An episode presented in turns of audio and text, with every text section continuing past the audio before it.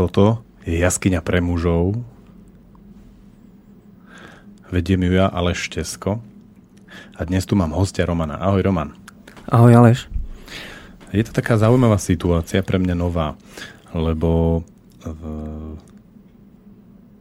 sú také dni, kedy sa cítim hneď od začiatku relácie taký hodne múdry a viem, o čom to bude a kam to pôjde aj hostia vnímam, že viem, čo sa ho budem pýtať a podobne. A dnes je to tak, že Roman mi napísal mail, že by si chcel byť u mňa host. A ja som si to tak nacítila, že dobre. Ale z hodov okolností ešte dnes je taký deň, eh, kedy sa od rána cítim veľmi neistý vo všetkom, s čím ma ľudia oslovujú a oslovujú ma teda veľa, lebo to sú také dni, že čím menej síl v sebe človek cíti, alebo muž, ja, tak tým potom viac to skúšajú všetci okolo, že či naozaj je to tak. Takže to skúšali, takže sa cítim riadne vybitý. A v tejto vybitej situácii mám teraz teba, ktorého neviem teraz, že kam pôjdeme. Na druhej strane je to džungľa. Tak sa poďme do toho pustiť. Roman, čo ťa vedlo k tomu, že si dostal chuť prísť ku mne do relácie? Tak v prvom rade som si chcel to vyskúšať, aké to je za mikrofónom. A v druhom rade myslím si, že mám čo povedať na túto tému, čo sme sa bavili teda o vzťahu otca a syna. Teda mám nejaké svoje skúsenosti. Tak a... poďme, sa, poďme k tomu prvému, že teraz sedíš za tým mikrofónom, hej, ten mikrofón, to je, tu sú také riadne štúdiové, že aké to je? Myslel som si, že sa budem viacej báť. Zatiaľ je to príjemné. U mňa v jaskyni je to tak, že ja sa budem pýtať, niekedy riadne vrtať a ty môžeš povedať, že nevieš alebo nechceš na niečo odpovedať, alebo si môžeš zobrať nejaký čas na premyslenie pár sekúnd. Že nie je to ako v škole, že mm-hmm. ťa budem sekírovať teraz mm-hmm. za to, že nemáš hneď po ruke tromfné, múdre, inteligentné a vtipné odpovede.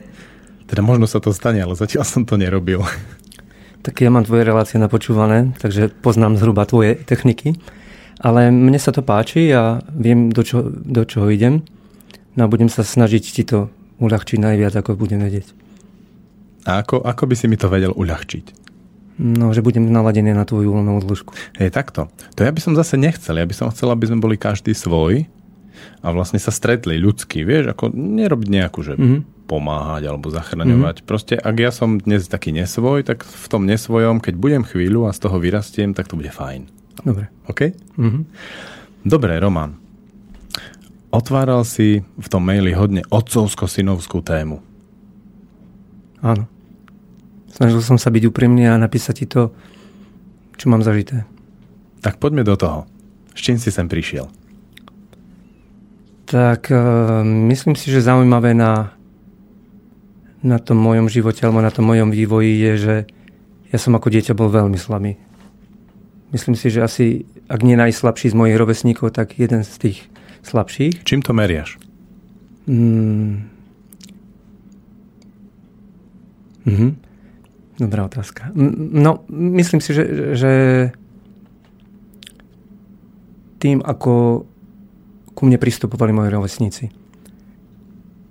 Myslím si, že ak mali oni lepšie domáce zázemie, tak si boli istejší viacej sami sebou. A ja som si bol takmer neistý sebou. Čiže byli ťa, alebo šikanovali, ponižovali, čo ti robili? Spolužiaci, alebo mm-hmm. teda rovesníci? Hej. Občas ma aj byli, ale to som nevnímal ako, ako, ako najhoršie. Tak poďme zľahka, keď toto si nevnímal mm, ako najhoršie. Už mi... Vyťahni nejakú zaujímavú príhodu, ako ťa mm, zbili. Vieš čo? Potom ja poviem moju. Ak, ak môžem, práve čo mi v tej chvíli napadlo, že, že čo som považoval asi za najhoršie, že som bol outsiderom. Že mi dávali pocítiť, že medzi nich nepatrím. A to, to bolo dosť zraňujúce. Keď ja mám skúsenosť, že outsideri si celkom užívajú svoje outsiderstvo a potom aj to, čo z toho získavajú. No, ale to bolo až oveľa neskôr. Hej, keď si si to začal užívať? No, ja som sa tomu stále bránil. Ja som sa vždy chcel stať takým tým normálnym, takým tým ako všetci. A veľmi dlho trvalo, kým som pochopil, že nie len, že sa mi to nikdy nepodarí, ale že, že práve to je moja devíza. Že si trošku out. Dajme to. A ako to vnímaš teraz vlastne s odstupom času, že čo bola tá, alebo čo je tá devíza toho byť trošku out? Myslím si, že, že no ja si veľa všímam ľudí a veľa analýzujem aj svoj život, aj, aj sledujem, že čo sa deje. A myslím si, že toto väčšina ľudí nerobí, že majú také klapky na oči, na očiach a teda ne, nevrtajú sa v tom. Ja som to zase niekedy až preháňal, až mi to bolo na škodu. Ale v tomto si uvedomujem, že som iný ako väčšina ľudí, ktorých ja poznám. A vydedukoval som to aj z toho, že, že tie rozhovory, ktoré som ja chcel viesť, väčšina ľudí nechcela som mnou viesť. Mm-hmm. Že veľmi rýchlo, rýchlo to vzdali. Poďme sa vrátiť k tým bitkám. Povedz nejakú príhodu, mm-hmm. ako ťa zbili spolužiaci. No, mm, až tak veľa bitiek nebolo, skôr boli také, že nás chvála alebo tak. A ja som bol vtedy tak zúfalý a ich to, ich to zrejme ešte viacej poháňalo, ešte ich to tešilo, že ak som bol tak zúfalý, lebo ja to vidím, na, napríklad na, mám dceru 7-ročnú a syna 4-ročného a keď napríklad jeden druhému tak robia zlé a že sa im to začne dariť, tak úplne vidím tú radosť v očiach, ja, že ja, tak sa mi to podarilo.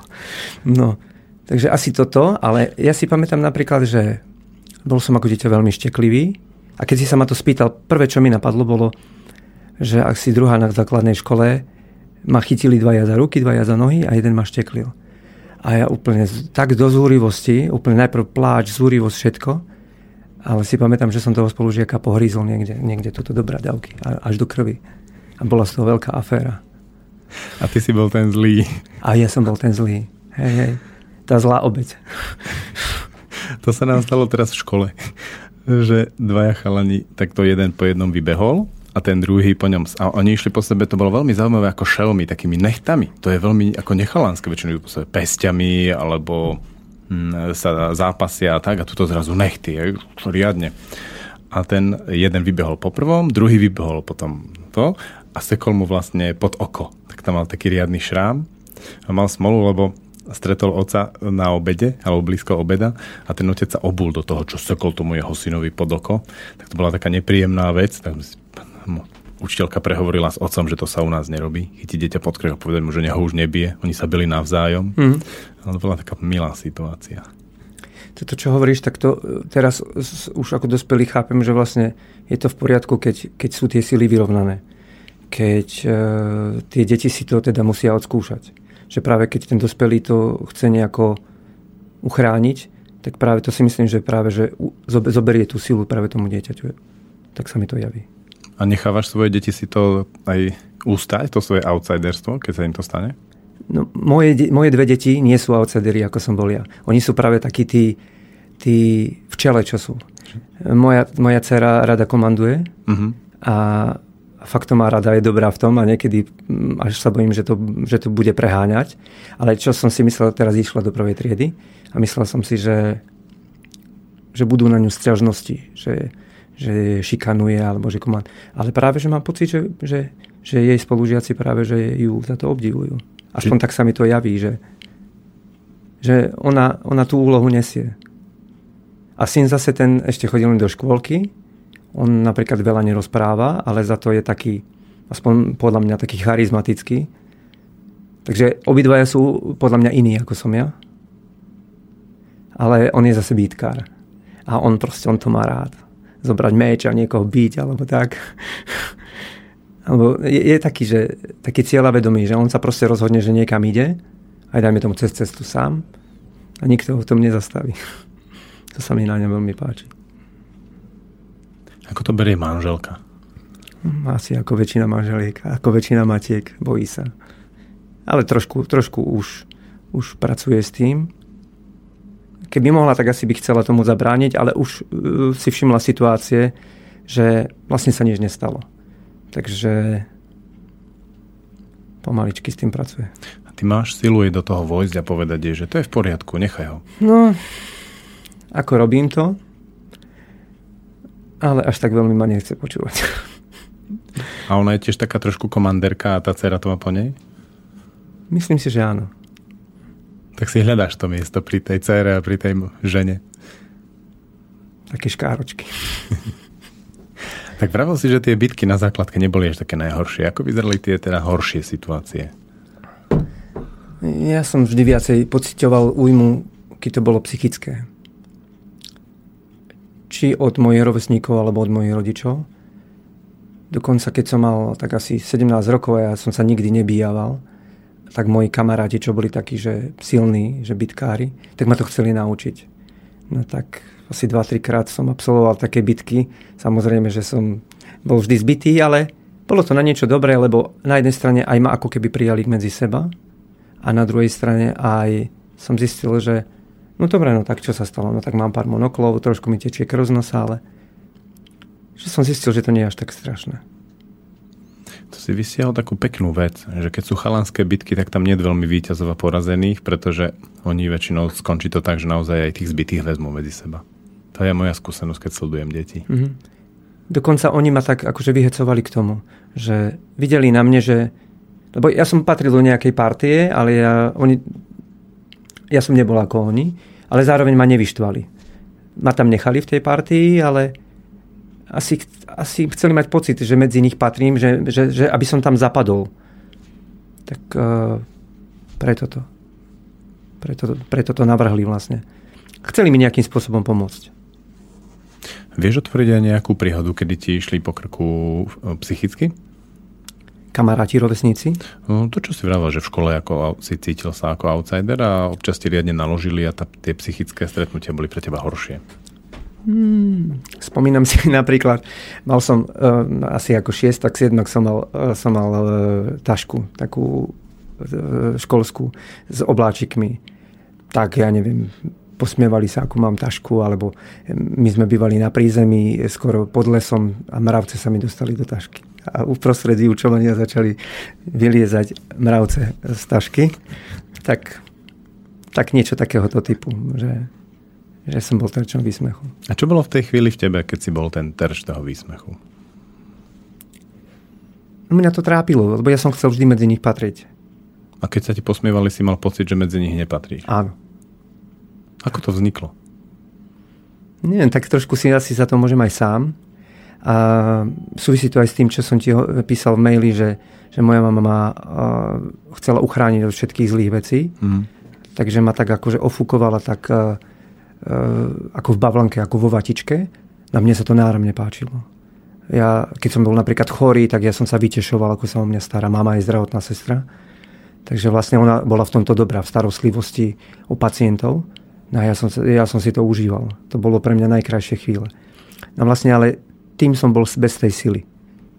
Tým, že otec až tak veľmi nemohol do toho hovoriť, alebo teda moc mohol, ale ani ja som mu to nedovolil. To je to, že ani ja som mu nedal ten priestor. Takže oco to rýchlo vzdal, vykašľa sa na to a vlastne ja som bol len pod patronátom mami a ja som si myslel, že tak je to dobré, tak je to správne. Takže vlastne ja som sám seba oslaboval, no a, a to sa prejavovalo teda aj v škole, aj, aj, aj teda medzi kamarátmi, medzi rovesníkmi. Mne sa veľmi páči, ako si to popísal, lebo to bolo úplne jasné. Mami, keď vstupujú do týchto situácií chlapčenských, tak oni naozaj toto vedia urobiť. Že potom v takých bežných situáciách, že sa chalani posmievajú alebo sa pobijú a tak ďalej, tak ty sa v tom cítiš veľmi nesvoj. To je tak. Ja som tomu dlho nerozumel. Ja som nevedel, že, že to je niečo nesprávne. Ja som len videl tie dôsledky, ale ja som si neuvedomil, že som to ja zapričinil. Alebo že to zapričinilo tá výchova. Niekedy v súberte som tušil, dajme tomu, keď sa mi ja neviem, mama mi vykričala cez okno, že, že mi nedá darčeky, čo mi pripravila na, na, na rodenie.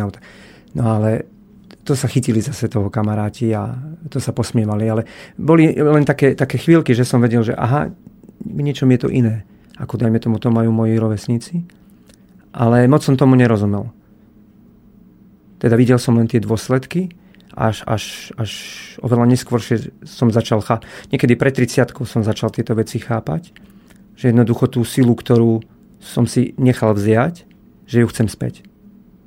Zhruba, ja som asi 27 odišiel eh, do Bratislavy a vlastne sám som tam bol a, a tak a bol som tam skoro 7 rokov a vlastne tam som si to začal uvedomovať, keď, keď som prichádzal eh, do takých konfrontácií, kedy som sa musel no, nové veci učiť. Proste také situácii, že nikdy v živote som nič také nezažil a nevedel som, ako to, ako to mám spraviť, ako mám reagovať. Že sa stávali situácie, že že som si myslel, že tak toto je koniec. No ale koniec nikdy neprišiel samozrejme. Vždy, vždy sa to nejako vyriešilo, ale ešte kým som to nepoznal, tak som si myslel, že, Že to, že to je koniec, že to je, že ja neviem. Nevedel, ani som nevedel pomenovať samozrejme, že, že, čo sa môže stať, ale videl som to ako koniec. A, a ja napríklad som uh, zhruba okolo 20 mm, vzdal ten vzťah s otcom. Ja som sa usiloval celú pubertu sa mu zapáčiť, to sa mi nepodarilo. Tak som si povedal, tak ja sa ti nebudem nocovať, ka- kašlem na teba. No a potom zhruba pred tou 30 som si to nejako tú, tú spojitosť s ním, taký ten vzťah začal uvedomovať. A začal som sa, prepač, začal som sa pokúšať teda na tom pracovať. Navrhujem ešte chvíľu počkať s tým otcom, lebo to je vlastne zlatý kniez dnešného programu. Ale skús trošku opísať ten vzťah s matkou, ako sa to vyvíjalo práve keď si už začal tak v puberte vnímať trošku tú situáciu, ako strácaš silu v tej 20 už si to naplno videl, hej? Ako sa to vyvíjalo s tou mamou? No, buril som sa, bránil som sa. Vieš dať nejakú príhodu? Príhody sú veľmi dobré. Viem, viem. No. Počúva nás mama? To asi nie, ale chcel by som, aby otec to, toto z archívu potom si vypočul. Mm, napadli mi dve situácie. Ja, ja som bol veľmi extrémny fakt niekto možno bude pohoršený tým, čo poviem. No a išla práve, ty si zrejme ten istý ročník, čo ja 75 uh-huh. tak išla Linda Vespremiová ano. v televízii, karatistka. Presne, toto som robil doma, kopal som do všetkého, čo som mohol a mama úplne mala šoky z toho. A potom som, ja som veľmi chcel psa a nemohol som ho mať. A moji kamaráti mali psov, tak som si požičal takého veriadného veľkého vlčiaka a som ho zobral domov do izby. No tak máme išlo volať policiu k susedom, aby prišli zobrať psa. Chcel som si proste povedať, to, ja som, to nebol môj pes. To bol pes kamaráta, ale ja som proste prišiel s tým a som povedal, toto môj pes a ten tu bude bývať. A toto je to zlé? Ako? Toto je tá, tá zlá príhoda, že sa niekto pohorší? Hm. Nie, to bolo veľmi pekné. Máš ešte nejakú, ako si sa vzbúril tej mame? No počúval som metalovú hudbu napríklad. Čo? Metalliku, Manowar, Halloween, Iron Maiden. To som na plné pecky sa snažil. Samozrejme, vždy mi to vyplí a stišli a tak, ale, ale moje rebelstvo bolo v tom, že som to dal na plné pecky. Vidíš, no to je veľmi zaujímavé, že vzťah matky a metalovej hudby. Ja som tiež počúval metal, ale išiel som ešte o kročík ďalej, že Sepultura, Slayer, Death a tak. Mm, poznám to, ale nepočúval som to. Tiež som sa hodne hneval na mamu v tom období. Napriek tomu, že na povrchu to vyzeralo tak hladko, no tiež mi až rok mi došlo, že som sa na ňu hneval. Ale ten metal, mne to robilo to, že keď mi nebolo dobre, tak ma to tak prebrúsilo. Ja to ukludňovalo ma to. Presne, lebo to je ako rašpľa. Mm. To naozaj, že keď si riadne hrbolatý, to ťa vyrašpluje asi hladký. Hej. A niekto, niekomu stačilo niečo jemnejšie, že stačil mu pílnik na nechty, aby si, si, odľahčil. My sme potrebovali asi tú rašpľu. Asi áno. Bol si aj na nejakom koncerte? Niekoho z nich? Tých veľkých? E, nie, nie, nebol. nebol. Nebol. Bol na, no, v puberte som chodil na také menšie kapielky, také, čo tu boli, také buď lokálne, alebo také slovenské. Nie, akurát som bol v Bratislave na Blackmoor's Night, ale to už je taká odnož toho. To, už taká renesančná. Sice to vychádza z toho, z toho roku metalového, ale ani po rokoch si nechceš splniť niečo z tých veľkých, teraz sú celkom dostupní raz za čas, keď sa Ale dá, veď ja som bol na Iron Maiden. Veď Iron Maiden tu bol v roku 99 alebo tak? No, tak tá dávno prvýkrát a teraz to, to, to, Vtedy som bol. Sice som išiel cez plot. ale videl som, hej, to, to som videl, to sa mi veľmi páčilo. Boli aj Halloween, boli nedávno tu, ale nebol som, lebo oni spievajú už bez toho Kiského a zase ja som zaťažený na toho speváka. Ja som chcel ísť na kreatora, ale tesne ma tam nejaká akcia rezla, ktorú som musel absolvovať a to bolo škoda. Preč som bol, no. Pustíme si pesničku. Aj keď teda nemám nič z tohto výberu tu teraz, celkom si ma naladil, ale poslucháči to asi ocenia.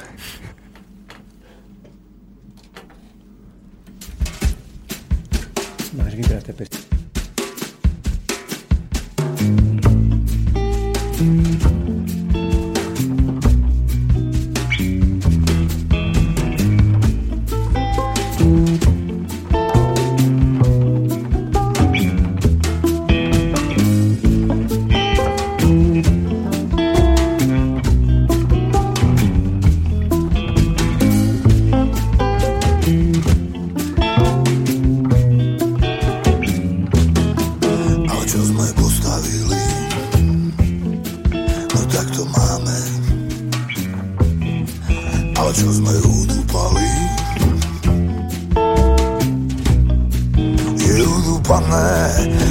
Rany sa zahoja, ja, ja.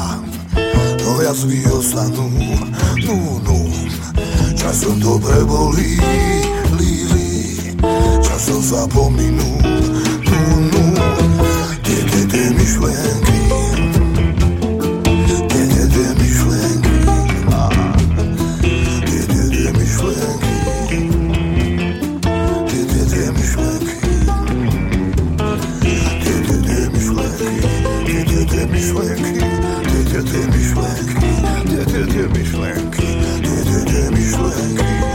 tie myšlenky, tie,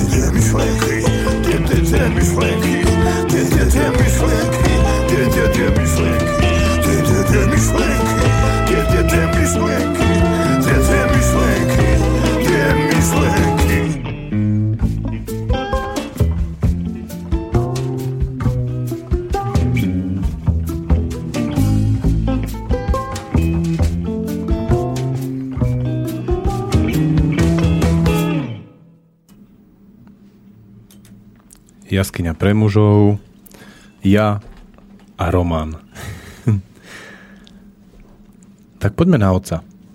Kde bol ten otec? Alebo naopak, kde nebol a chcel si ho tam mať? No môj otec bol skoro stále doma. To znamená, že nebol ako niektorí otcovia, že bol ja neviem, na cestách alebo tak. Takže ja som ho vnímal každý deň bol doma. Ale neboli sme ako by som povedal, že kamaráti, alebo neboli sme nebol medzi nami vzťah, tak to by sa to dalo povedať. Určite pokusy boli. Dneska s odstupom času to vnímam, že, že on sa snažiť snažil, ale jeho otec bol dosť tvrdý, takže po, sa to poďme to, poďme to poňať tak, eh, ako si to mal ty že ne, neospravedlňujú ho. Hej, poďme teraz najprv na ten pohľad toho dieťaťa alebo toho pubertiaka. Že ty si bol doma, otec tam bol, bol tam aj duchom? V prvom rade mali ťažké manželstvo a bojovali neustále. A ja som bol dôsledkami tých bojov. Čo to znamená? Že, že buď sa hádali o mne, hmm. buď bojovali sami so sebou, každý zvlášť, potom proti sebe, a potom ešte aj buď za mňa alebo proti mne. Spomínam si, že často otcovi čítal máme, že práve on to volal, že opičia láska. Že, že prevádza opičiu lásku a že ma vlastne tým oslabuje. No ale mama toto nechcela počuť. A čo sa týka výchovy, mama bola silnejšia v tomto. To znamená, že on to vždy radšej vzdal. Ale môjho otca vnímam ako veľmi silného a zásadového človeka, a naučil ma také veci, ktoré až v dnešnej dobe čerpám ovocie z toho. Čo napríklad? Napríklad mysl- logické myslenie, naučil ma logickému mysleniu, naučil mu ma e, byť zásadový, stáť si za svojim slovom, dodržiavať dohody a takéto veci. A to ma naučil nepriamo. On ma to nikdy neučil. Si Ja som si- proste videl na ňom. Si si prevzal. Prevzal som si to. A sto, sk- skoro so všetkými vecami som sa stotožnil. My v dnešnej dobe sme obrovskí kamaráti a, a sme si rovnocentní partneri. A, a, Počkaj, počkaj, to už je záver, to zase nepredbiehaj. Poďme na to. Si tam, ten mladý chlapík, ten mladý, mladý muž a máš tam toho otca. Kde to škrípalo? Prečo vlastne otec to je veľmi blízko, obzvlášť syn, otec to je nesmierne intimný vzťah. Matky len prizerajú a vidia, že to je niečo, na čo nedokážu dosiahnuť a napriek tomu vlastne ste, si si nevedel k nemu nájsť cestu. Asi bol sklamaný som mňa, myslím si. Že on možno, že aj chcel syna takého, na ktorého bude hrdý, ale na mňa nemohol byť hrdý. Čom si nesplňal jeho očakávania? Asi som bol málo chlapčenský. A ako to v jeho očiach by to vyzeralo, keby to tak bolo? Môj otec je športovec a ja som s ním nešportoval napríklad. Ale zároveň ja som bol veľmi hrdý, keď raz za rok alebo dvakrát za rok sme išli hrať hokej a ja, ja som proste niekde vzadu v bráne bol a on, on bol ten útočník a všetci chlapci ho obdivovali, aký skvelý, skvelý športovec a, a vtedy som si tak, to je môj otec. Boli takéto momenty. Ale ináč, pamätám si, že napríklad so vzduchovkou, že niekde požičal vzduchovku, že sme šli niekde strieľať. Ale to boli len také, také by som povedal, také, také čeriepky.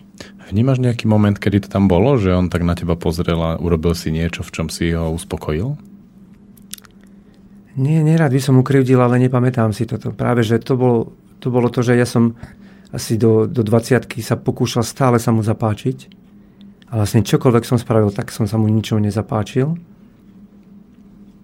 A potom som, som sa na to vykašľal. A paradoxne, že som sa mu zapáčil práve vtedy, kedy, kedy už som sa o to nepokúšal a, a kedy, kedy proste si všimol, že, že som sám sebou. Viem, že mi vyčítal ešte zhruba po 20 ja neviem, ako 25 ročným alebo tak, že, vieš, ty pekne rozprávaš, ale to sú len také pekné rečičky. Že ja cítim z teba, že to vôbec nie je opravdové. Takže napríklad aj to bolo dôležité, aby mi to povedal, lebo, lebo som to nevedel. Nevidel som to. Všetky tie veci, ktoré ma zaujímali a ktorými som sa zaoberal, tak som si myslel, že, že keď ich budem rozprávať, tak, tak to niekoho osloví, alebo teda, že ja, že sa s tým stotožňujem, že to je múdre.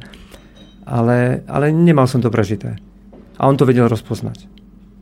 A vďaka tomu, že mi to povedal a že mi to on nezhltol, tak vďaka tomu som musel na tom pracovať, aby v podstate aj vtedy som sa mu asi chcel ešte zapáčiť. Už tak nevedome, už nie je tak priamo, ale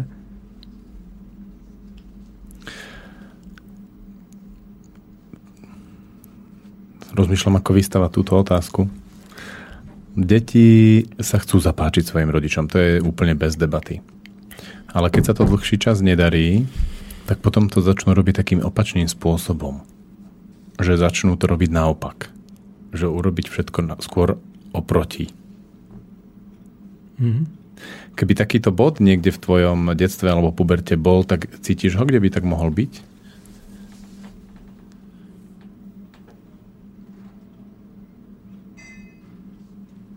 Tak ja som v puberte vlastne rebeloval neustále, takže nebol to jeden bod, ale bola to jedna súvislá čiara. Daj nejaké príklady toho rebelstva, že otec chcel mať športovca a ty si čo? Ja som zase umelecky naladený e, muzikant a predtým som zase e, chodil maľovať na doľudovej škole umenia.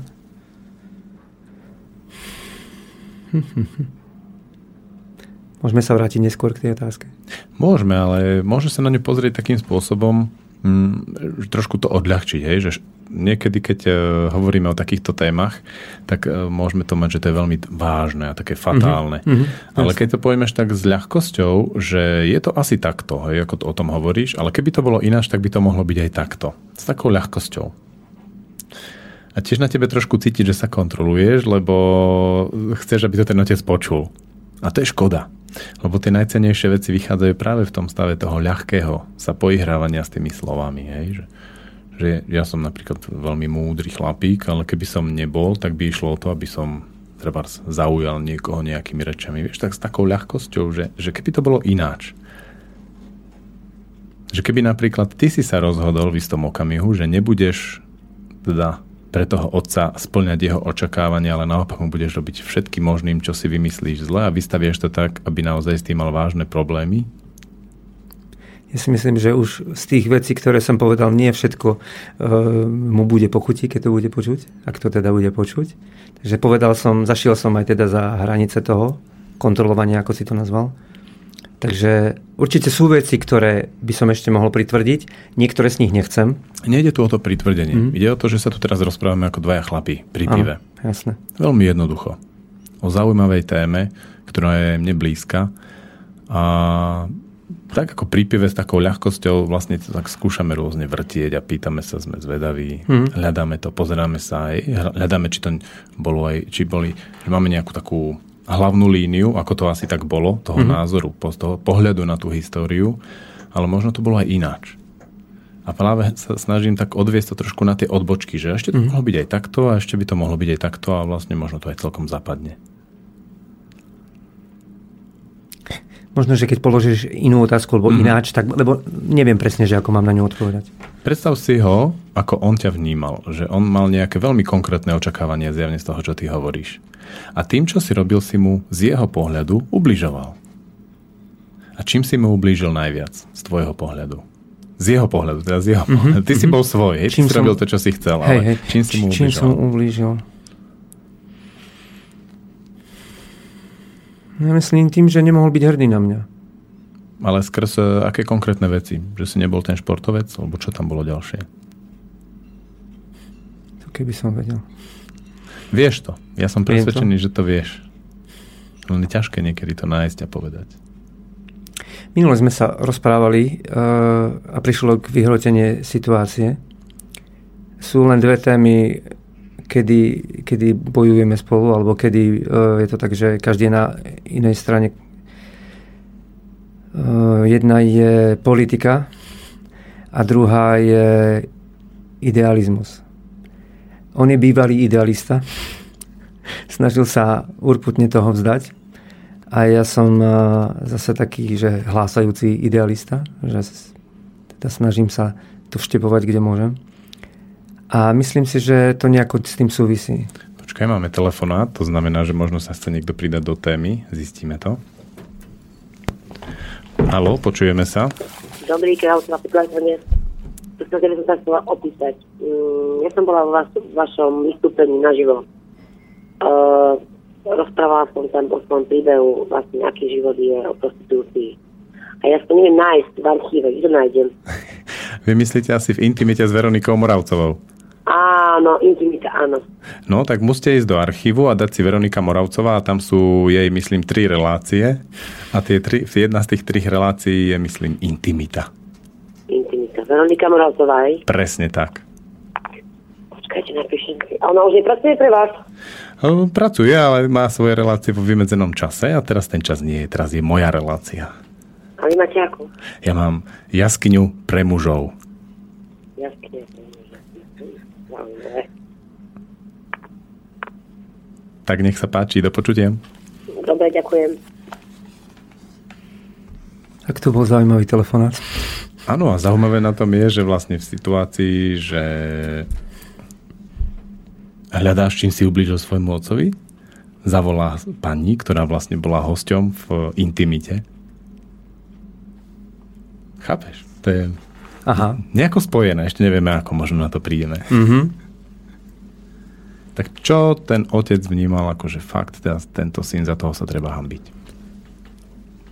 Mm, asi to bude spojené aj s tou silou, čo sme sa bavili na začiatku, že mama ma vychovávala ako vo vadičke a on e, bol nahnevaný na to, že nemá, nemá prístup k tomu, aby, aby robil som mňa chlapa. Že mama mala v tomto väčšiu silu, že, že mu to nejako ne, neumožnilo, že mu to nedovolila. Jednoducho ona si zobrala ten patronát tej, tej výchovy a, A on asi, asi, asi, ne, nevedel bojovať s ňou v tomto. Tak sa na to vykašľal, ale videl dôsledky toho, že tú silu nemám. Myslím si, keď sa ma pýtaš, tak ja si myslím, že toto je tá vec. Že, že vlastne nevidel vo mne chlapa. Tak ako si to opisoval, ale to funguje tak, že ten muž dovolí tej žene vládnuť a rozhodovať o tej výchove. Jednoducho tým, že o tom nerozhoduje sám, čo by, ho, čo by na druhej strane žena aj ocenila. Tým pádom, keď sa na teba pozrel, tak vlastne videl svoje zlyhanie. Môže byť. To dá zabrať. Mm-hmm. A Dáva ty, to zmysel. Ty ako dieťa si to videl, že vlastne to nemá nič s tebou a začal si tomu pomáhať. To neviem. Asi hej, keď si išiel presne naopak ako otec, hej? Že on športovec, ty umelec. On sa viac zamýšľa a rozpráva. Teda ty sa viac zamýšľaš a rozprávaš, ona si viac koná, nie? Myslím, že áno. Ste si naložili. Ale ja si myslím, že navzájom si veľmi pomáhame teraz. To je už ten happy end, ktorý druhýkrát otváraš, a k tomu sa dostaneme. Ešte to súvisí aj s tvojim synom, lebo to, čo som e, zlyhal ja ako syn, tak teraz sa snažím to naprávať ako otec. A skôr prišiel tvoj syn, alebo skôr prišlo to, že si sa začal dávať dokopy s otcom? Uh, syn je druhé dieťa v poradí, takže náš vzťah s otcom sa začal zlepšovať, keď sa mi narodila dcéra. Vtedy ma už bral ako dospelého. To je zaujímavá súvislosť. Ako, to, uh, ako, to, ako je to prepojené, že narodí sa mi dcéra a vtedy sa zrazu pozriem na svojho otca? Alebo otec sa pozrie na teba? Tak už pár rokov predtým som sa pokúšal uh, zlepšovať ten vzťah alebo pracovať na ňom, väčšinou neúspešne. A potom, keď, uh, keď bola dcéra malinká, ja som ešte v Bratislave bývala, tak sme len na návštevu prišli. A vtedy mu to možno došlo, že, že je starý otec, že má vnúčku, že ja už som otec nejakého dieťaťa. Zrazu sa tak možno na mňa pozeral si povedal, aha, tento už je dospelý. Neviem, niečo také asi. Asi si to tak nepomenoval, ale asi mu to tak prišlo. Zrazu už som bol pre neho seberomný partner. Odvtedy sa to všetko len zlepšovalo. To sa takto veľmi nedeje. To si väčšinou musíš zase ty vybojovať pri tom otcovi. Nebol tam nejaký konflikt, niečo, čo ste spolu riešili? Niečo nie, oproti prúdu? Nie, nebol, nebol, ale ja si myslím, že práve tie neúspešné roky predtým bolo podhubie pre toto. Ale neúspešné roky predtým skôr pohnoja to, že sa to potom preťahuje až do konca života. Tak to neviem potom.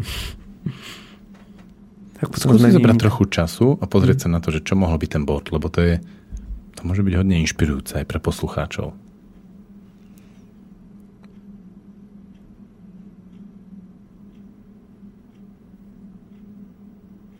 On mal tiež veľkú krízu. A ja som mal veľkú krízu, a on mal veľké kríze, krízy.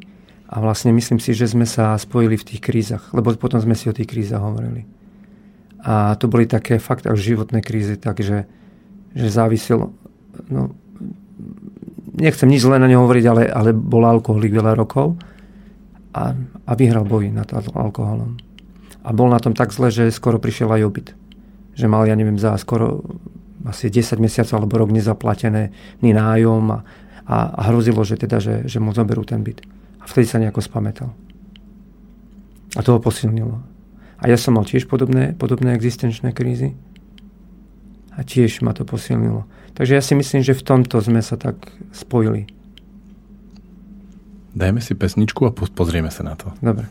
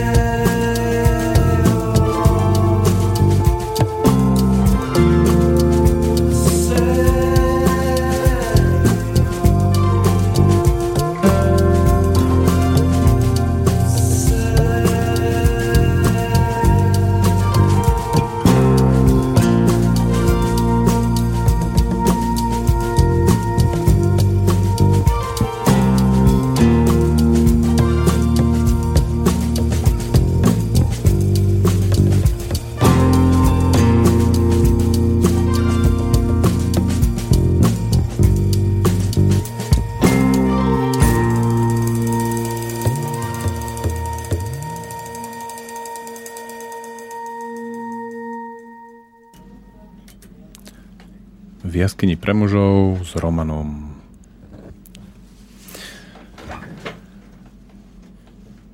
Ako vyzerali tvoje krízy? Hm. Tá slabosť, ktorej ma mama naučila, sa prejavovali práve v tých krízach a vždy som sa ľutoval. To znamená, že, že to pre mňa bolo horšie, ako v skutočnosti to bolo. A vždy som to tak preháňal a potom som to analyzoval a pitoval sa v tom, takže som to vlastne ešte tú ránu ešte viacej rozrýpaval. Ale vždy som bol z tých kríz posilnený. Teda zatiaľ každú krízu som dokázal zdolať a vždy som z nej vyšiel silnejší. Otvoril si vlastne tú časť, že tá seba ľúto, to sa seba pýtvanie, to ešte viac upadneš, upadneš, vieš vlastne aj z celkom jednoduchej situácie urobiť celkom ako vážny duševný Tak, stav. presne tak. A ako vyzerala potom tá cesta hore? Ono, keď to pominulo, tak sa to nejako očistilo samo. Zrazu som dostal silu väčšiu. Áno, ale to je ten moment, ktorý, ktorý hľadám, alebo sa ťa pýtam na ňo, že vlastne tým rozpitvávaním a to, to sebalutosťou to ide dole. To proste, to ideš až na hranicu zbláznenia a chuti spáchať Tak, samovraždu. presne tak. A čo sa potom udialo?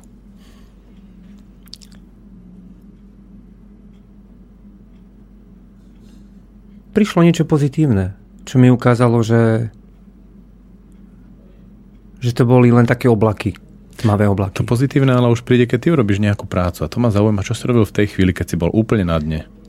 Aha, no nestotožnil som sa s tým. E, neprijal som to ako fakt. Nechcel som, aby to zostalo navždy. Aj keď som si myslel, že to zostane navždy v tej chvíli, ale nechcel som. Mal si niekoho vo svojom okolí, na koho by si to mohol tak zamerať? Že pozri sa, ako mi je teraz zle? To asi máme vždy. Ja si myslím, že to každý má vždy. Vždy je lepšie na niekoho druhého to zhodiť ako na, na seba. A keď si bol to dieťa, tak si to robil skôr na mamu alebo na oca? Aha.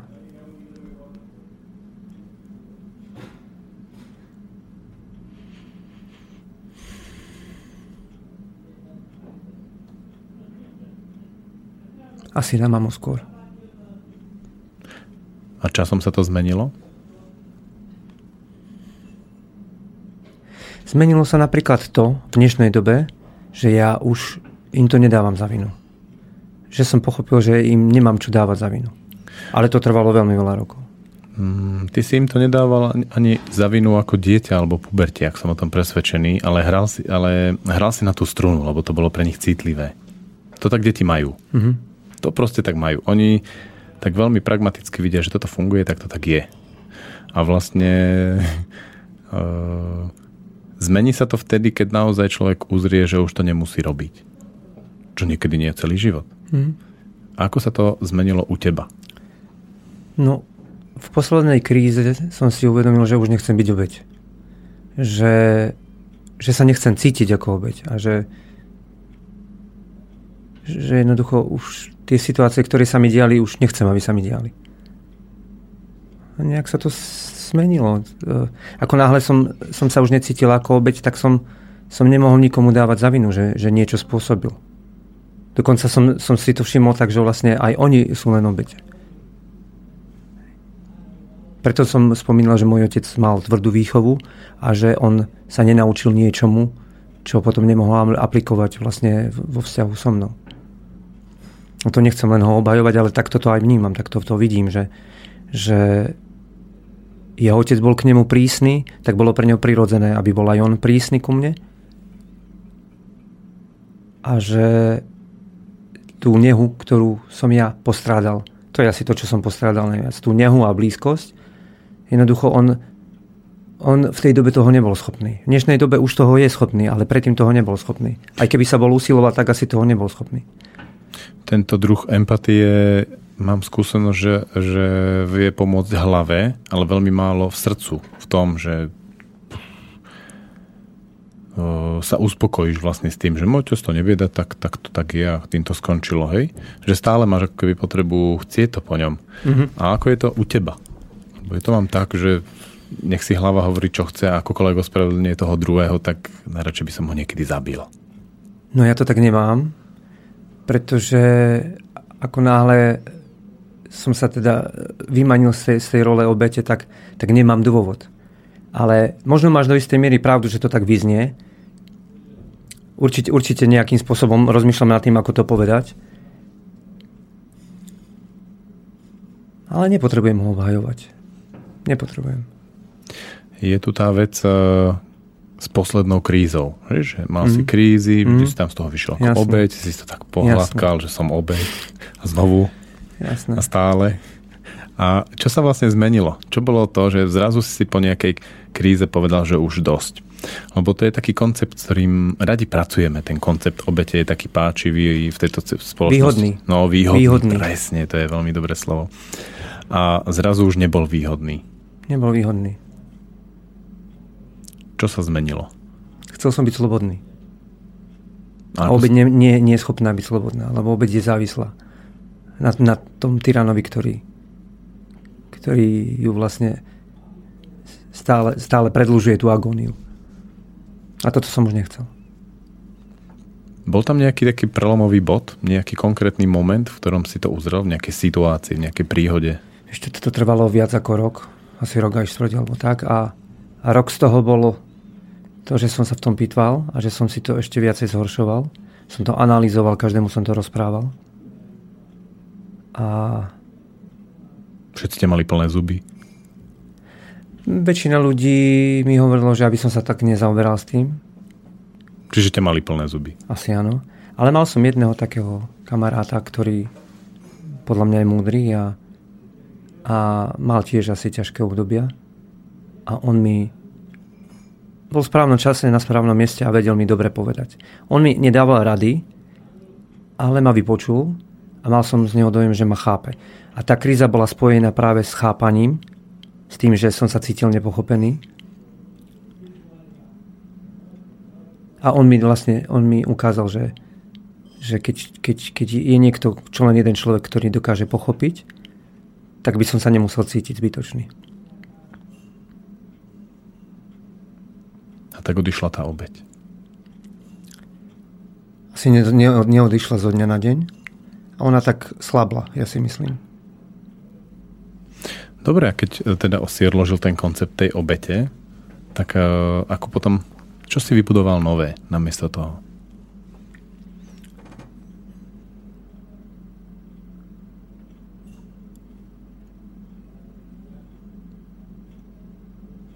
Budujem niečo nové. Ešte v podstate sa v tom hľadám. Uh, keďže som tú obeď odložil kvôli tomu, že som chcel byť viacej slobodný, alebo teda chcel som mať slobodu, tak orientujem, snažím sa zorientovať sa práve v tej v vodách tej slobody. Neviem presne konkrétne, ako to mám povedať. Je niečo ťažké v tých vodách slobody pre teba niečo z toho nového, čo prišlo? Nie, nie, len nepoznané. Ťažké, ne, ne, neuvedomujem si, že by tam bolo niečo ťažké. Prežívaš teraz eufóriu? Slobody? Škoda, že už nie. A ako pominula? hej, hej, hej, ale, ale hej. Daj nejakú príhodu so slobodou, ktorá ťa zaskočila. A už si tam nepoložil tú obeď.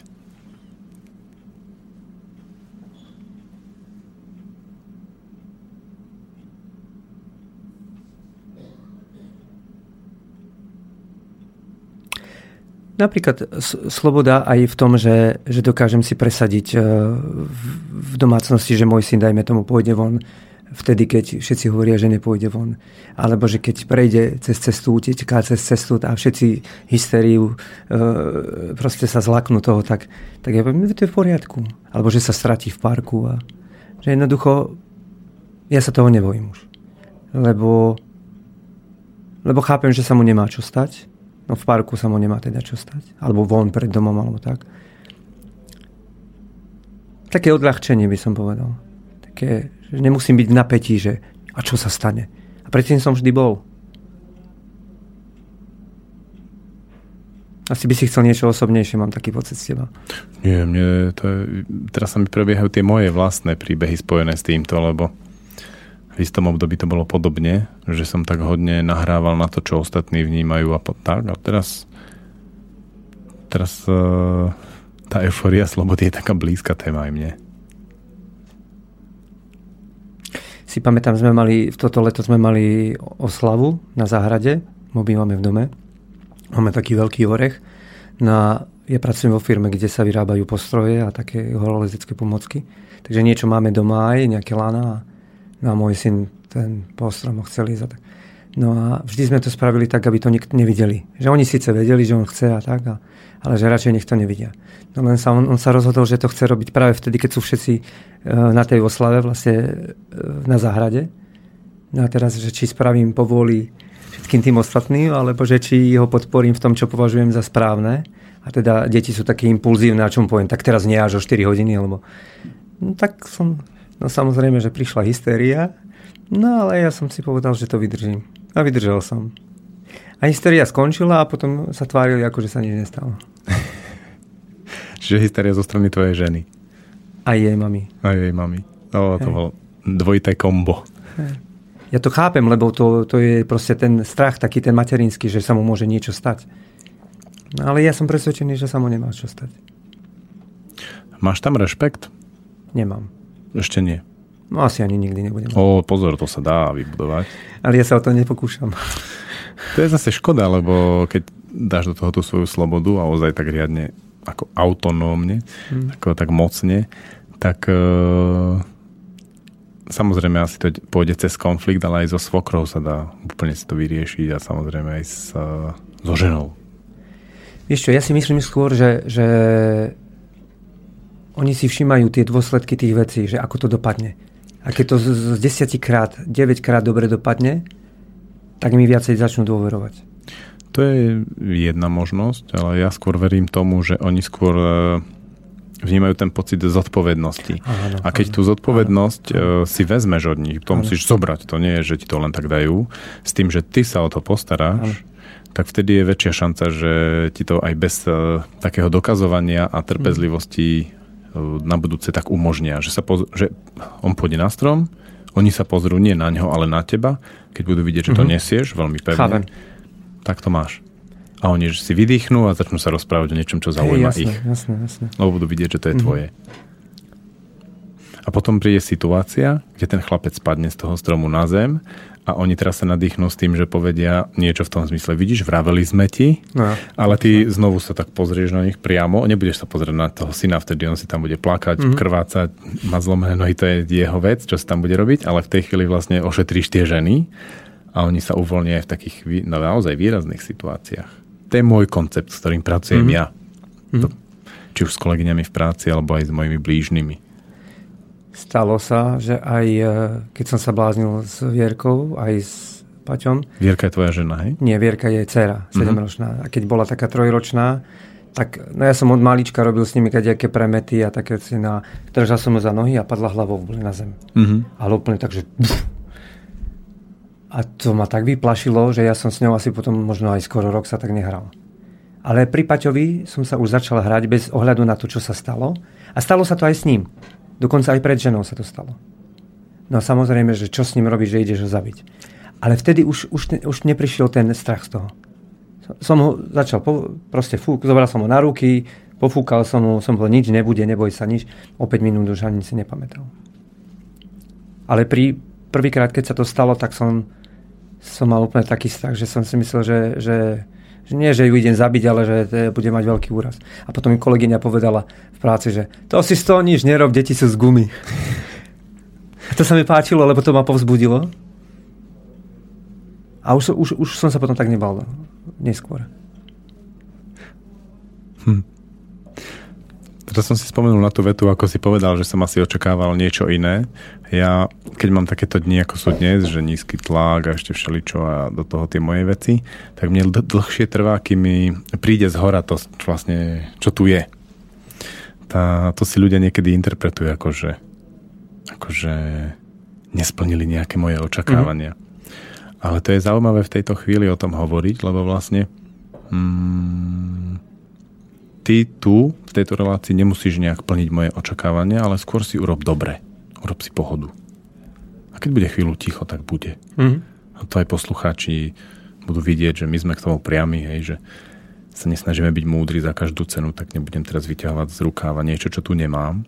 Aj keď vedel by som citácie od múdrych mm-hmm. alebo všeličo iné, tak dúfam, že máme takých poslucháčov, ktorí to ocenia. Tak ja som poslucháč, takže ak sú takí ako ja, tak potom asi budú mať pochopenie. Keby im to bolo veľa tie pauzy, čo robíme, tak si pustia nejaký iný diel, veď ich tam už dosť, vyše 30.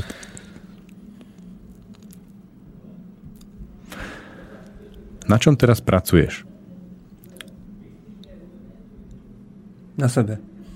No to je jasné, celý život. To z toho sa nedá vystúpiť, ale čo to znamená v tejto chvíli? Ako, ako vyzerá tvoja pracovná mm-hmm. otázka? Vieš čo, hľadám hľadám spôsob, ako sa realizovať tak, aby som už nemusel byť obeď, aby ma nikto nemohol vtiahnuť do tej, obe, do tej role, lebo už nie som ochotný tú rolu hrať. A sú situácie, kedy sa ma pokúša okolie alebo okolnosti vtiahnuť do tej role Kto je teraz taký aktuálny v tvojom okolí? Že, kto ťa do toho rád vťahuje? Alebo ty sa teda rád mu odovzdáš tú moc, lebo to sa nedá, že on ťa vtiahne, pokiaľ ty Jasné. nepustíš. Ako ja nechcem odovzdať tú moc, ale tie pokusy si ju pýtať sú stále. A kto je na to dobrý?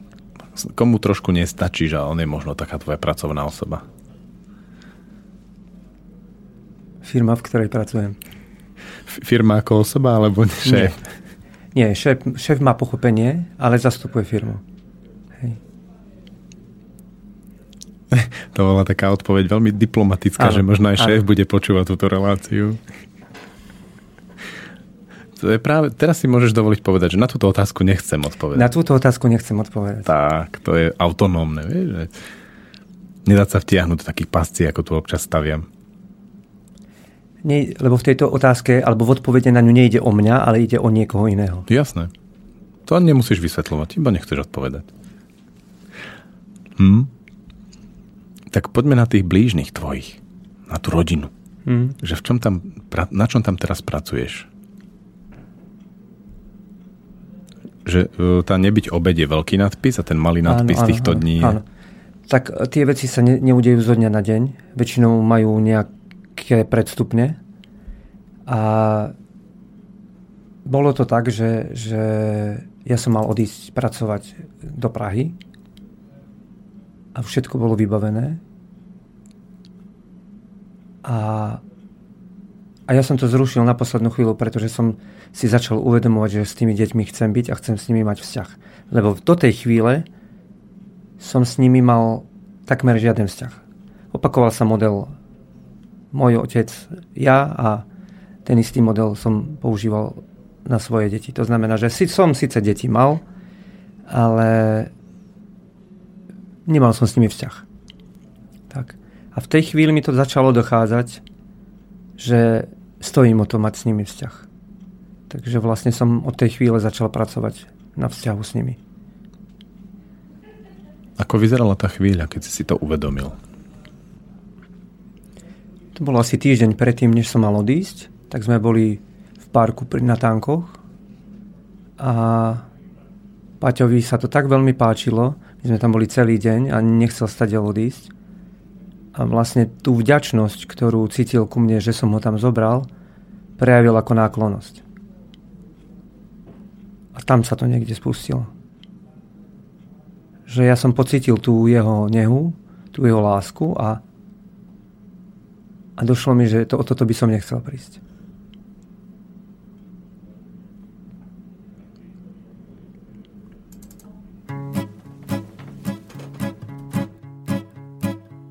Sama samučička ako holubička, čierna ako na papieri šmuha. Život ako pieseň, smutná dlhá jeseň, ach, tie clivé noty, klepocú jak boty. Kolíše sa luna, v srdci praská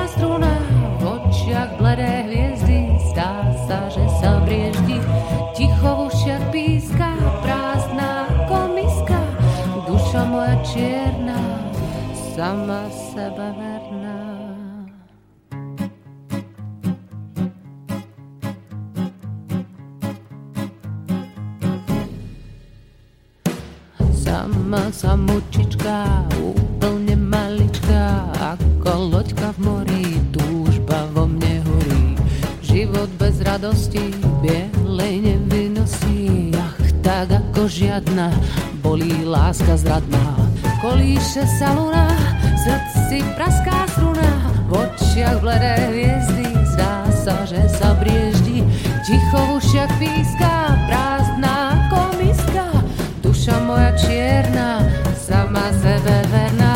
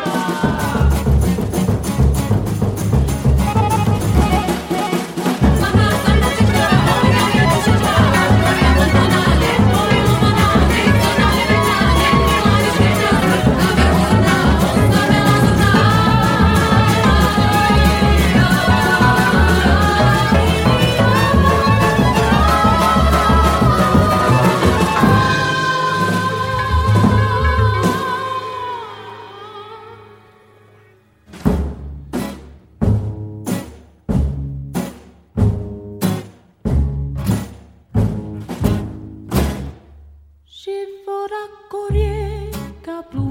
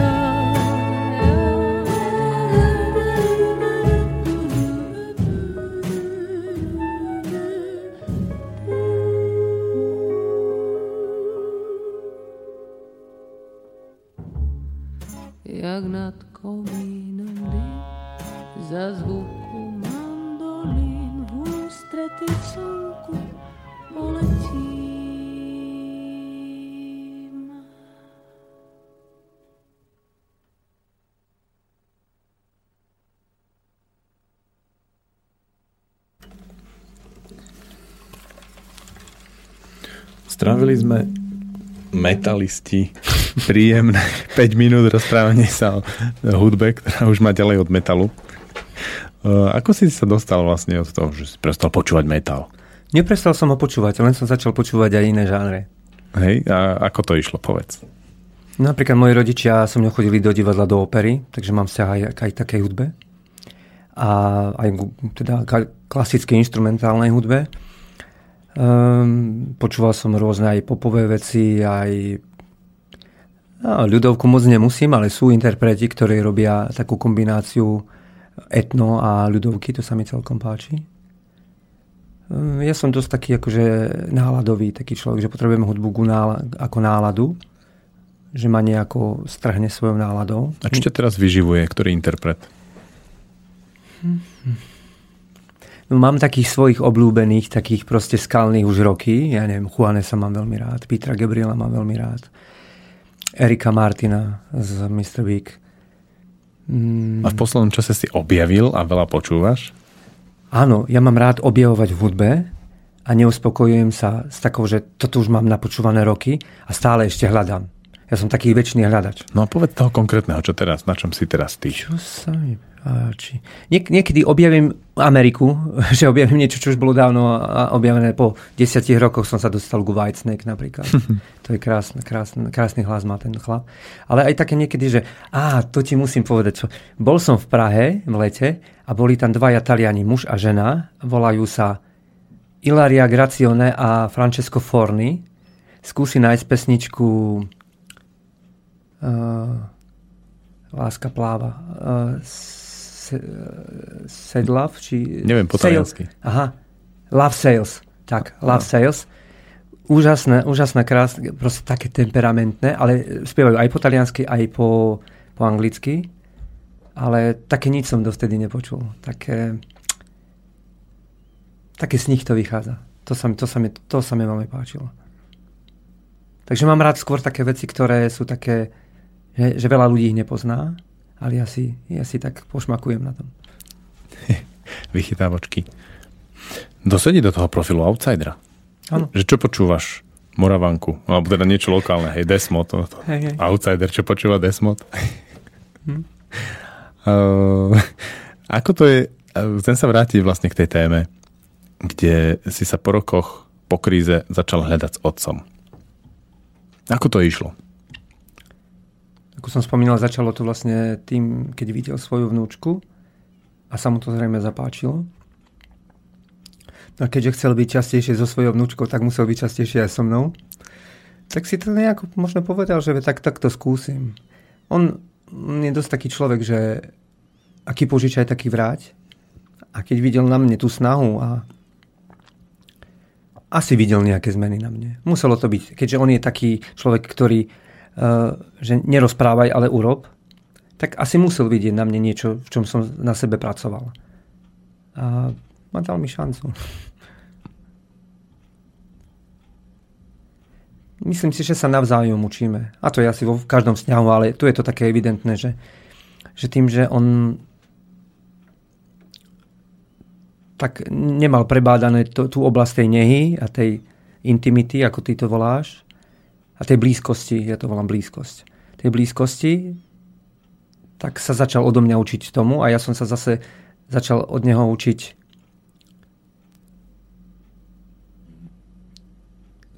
ako to povedať? Byť správnym chlapíkom, alebo tak nejak. Proste stáť si za svojím slovom. Lebo v minulosti mi vyčítal a právom, že, že som taký do vetra. Že jedno poviem a niečo iné spravím. Alebo že si nestojím za svojím slovom. Takže som sa to, tomuto začal od neho učiť. My sme teraz cez víkend mali kurz slobodného učenia. Bolo tam viac žien, ktoré hovorili o tom, že im že majú mužov alebo partnerov, ktorí na sebe nepracujú a to im veľmi vadí a možno sa kvôli tomu s nimi rozvedú a tak.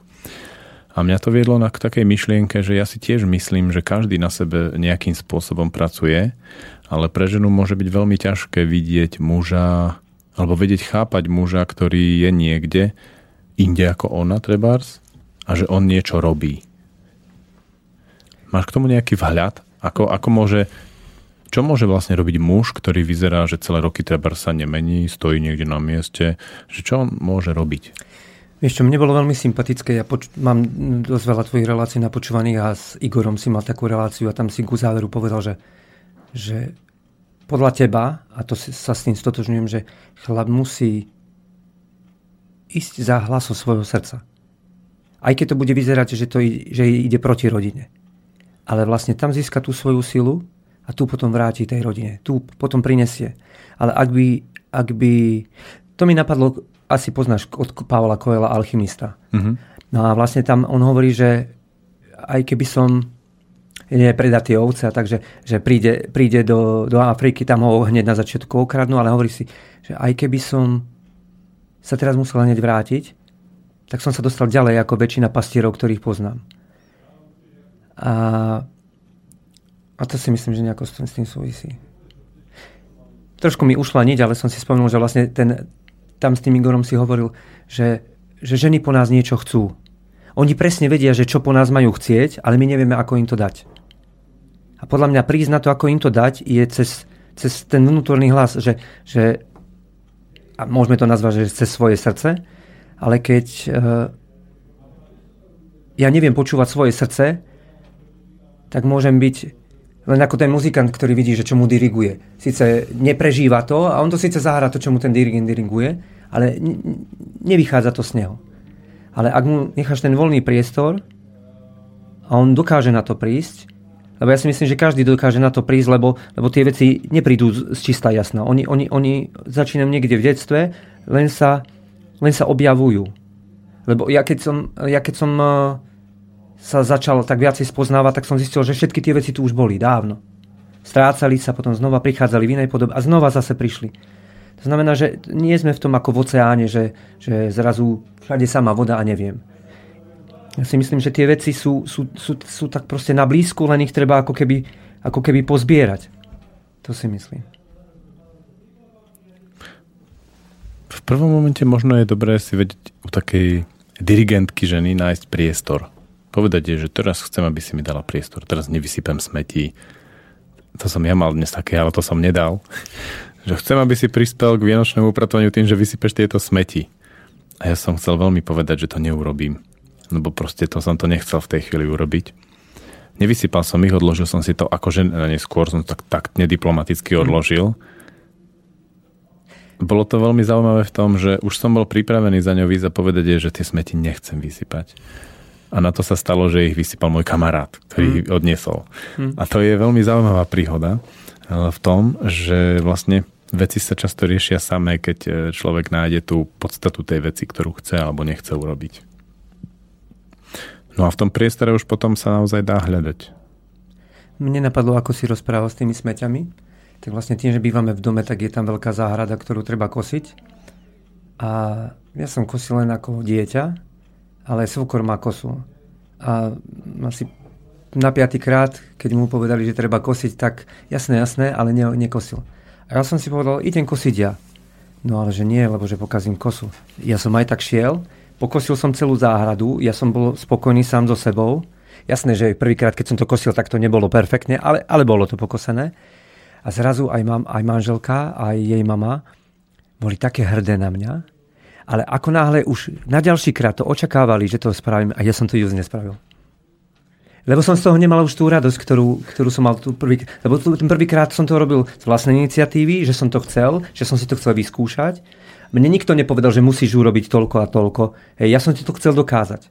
Dokázal som si to, bol som na seba hrdý. Ja som vôbec nepotreboval, aby ma oni chválili, alebo aby mi mm, proste ukazovali, že aký som skvelý. Ja som to nerobil, ani, ani som to nechcel, dokonca mi to bolo nepríjemné. Ale ako náhle už to vyžadovali, tak som sa zatiaľ aj uznie. Mne sa veľmi páčia tvoje dnešné príbehy. Oni úplne ilustrujú to, o čom ja väčšinou hovorím. Nevždy viem vytiahnuť takto príbehy z rukáva. A prišlo mi, že by sme mohli tak teraz dať taký jasný ako apel na ženy. Že ženy, ktoré počúvate túto reláciu, tak e, muži, keď chcete mať takých, akí sú, tak oni potrebujú začať hrať jazz. Improvizovať. Hodne improvizovať, hodne si naciťovať a tak. A ako náhle uh, im do toho veľmi začnete ich tlačiť, tak oni to budú hrať tak rockersky, že džin, džin, džin, džin, džin, džin, džin a stále. Mm. A veľmi bezducho, často, postupne. Okay. Takže čo z toho vychádza je, že muži si aj tak musia vybojovať ten svoj priestor sami pri ženách, lebo neverím tomu, že žena by sama vedome vedela dať mužový priestor, jednoducho preto, lebo by to nebola žena vtedy v tej chvíli by sa správala veľmi mužsky a plánovane a vtedy by nastúpilo to, že aha, ty mi dávaš priestor, chceš, aby som sa zlepšoval, tak aj ju sa nebudem, lebo to mi teraz nesadne. Ja si myslím, že ženy v dnešnej dobe sú dosť mužské, ale práve preto, že asi muži nie sú dosť mužskí a myslím si, že tak nejak ako to kompenzujú, ale nemajú niečo, čo majú muži. Nemajú takú tú kreativitu, takéto, takéto to vnútorné pole. Také, že že chcú byť tvoriví. Lebo ženy sú pragmatické. Aspoň ja si myslím, že sú pragmatické a to, to je nutné aj pri výchove detí, aj tým, že ísť do školy s dieťaťom a napísať úlohy a také veci. Proste technické veci, pragmatické. Ale no môžem mužov súdiť len podľa tých, ktorých poznám a samozrejme ja som ten prvý. Ale ja si myslím, že muži sú takí, že, že potrebujú vymýšľať. Potrebujú, jak spisovateľ, že potrebujú proste sa zavrieť niekde a má ten svoj svet. A keď tento svet mu nikto neohrozí, tak on ho proste rozširuje, jak také empírium, či e, vlastne ako ríšu. Hej? A, a zrazu, keď už teda ríša tak vybudovaná, mocná, má tam tiež, potom zrazu s tým príde a potom má oveľa väčšiu sinu, silu ako, ako tá žena. Ale nie, aby ju potlačil, ale aby jej ukázal cestu. Hej, a ono sa pod neho schová. Nemusí sa schovať, ona sa tam môže začleniť. No, ale začleniť sa znamená pre ženu často ísť do bezpečia, to je schovať sa schovať sa za toho muža a byť v pohode s tým, že, že nemusí až tak e, byť viditeľná. Mm. Myslím si, že ženy, ktoré potrebujú, majú silnú potrebu sa zviditeľňovať, to je dosť mužský aspekt. A muž sa nemá až tak potrebu zviditeľňovať, on to robí prirodzene, keď prúdi. Mm. To som si všimol, že ako náhle príde naprúdený muž, tak všetci nie, že wow. A prirodzene taký veľký rešpekt a taká, taká autorita zhľadajú k nemu. Ja sám to robím, som si to všimol nedávno, že... Tak si som, učiteľ, som, to preto. Mm, skôr to vnímam tak, že možno po 40 rokoch som prestal súťažiť s naprúdenými mužmi, lebo som vždy tam videl to, že oni teraz povedia niečo múdrejšie ako mm. ja. A zrazu som si uvedomil, že už toto nemusím a že môžem dovoliť eh, nechať naprúdených mužov pracovať a pozerať sa, obdivovať ich a učiť sa od nich. Tak toto, to, toto ja mám výhodu proti tebe, lebo ja som to nikdy nemal, nikdy sa mi to nepodarilo. Myslíš som súťažiť? sa to nemohol naučiť. Čo myslíš ale? Uh, súťažiť. Mm-hmm. Si myslím, že súťaživosť je síce v každom, ale ja som sa nemohol porovnávať s takými tými, čo majú vysoké ego, lebo som vždy mal maličké ego, takže som sa s nimi nevedel porovnávať, ako keby sa Trabant s, s Volkswagenom alebo s Mercedesom porovnával. Takže ja som sa radšej na to vykašľal a nemusel som sa to naučať. To je taká pasca, ktorú nám rodičia dávajú. Keď uh, zažiješ vlastne tú, tú sladkosť toho rodiča, keď ty robíš niečo dobré alebo lepšie ako ostatní a oni teraz vidia sú na teba hrdí, v tej chvíli to dieťa skončilo jeho svet a život už bude mm. všetko skúšať robiť len lepšie ako ostatní, aby mohol zase zažívať tú sladkosť toho rodiča. Mm. Keď Vierka, mm. Vierka rada kreslí a s každým tým výtvorom väčšinou príde za mňou a pýta sa, že či je to pekné alebo aké to je. No a niekedy sa mi to nepáči, ale poviem, že a tebe sa to páči? No jasné, no však to je to najdôležitejšie. Mne sa to nemusí páčiť.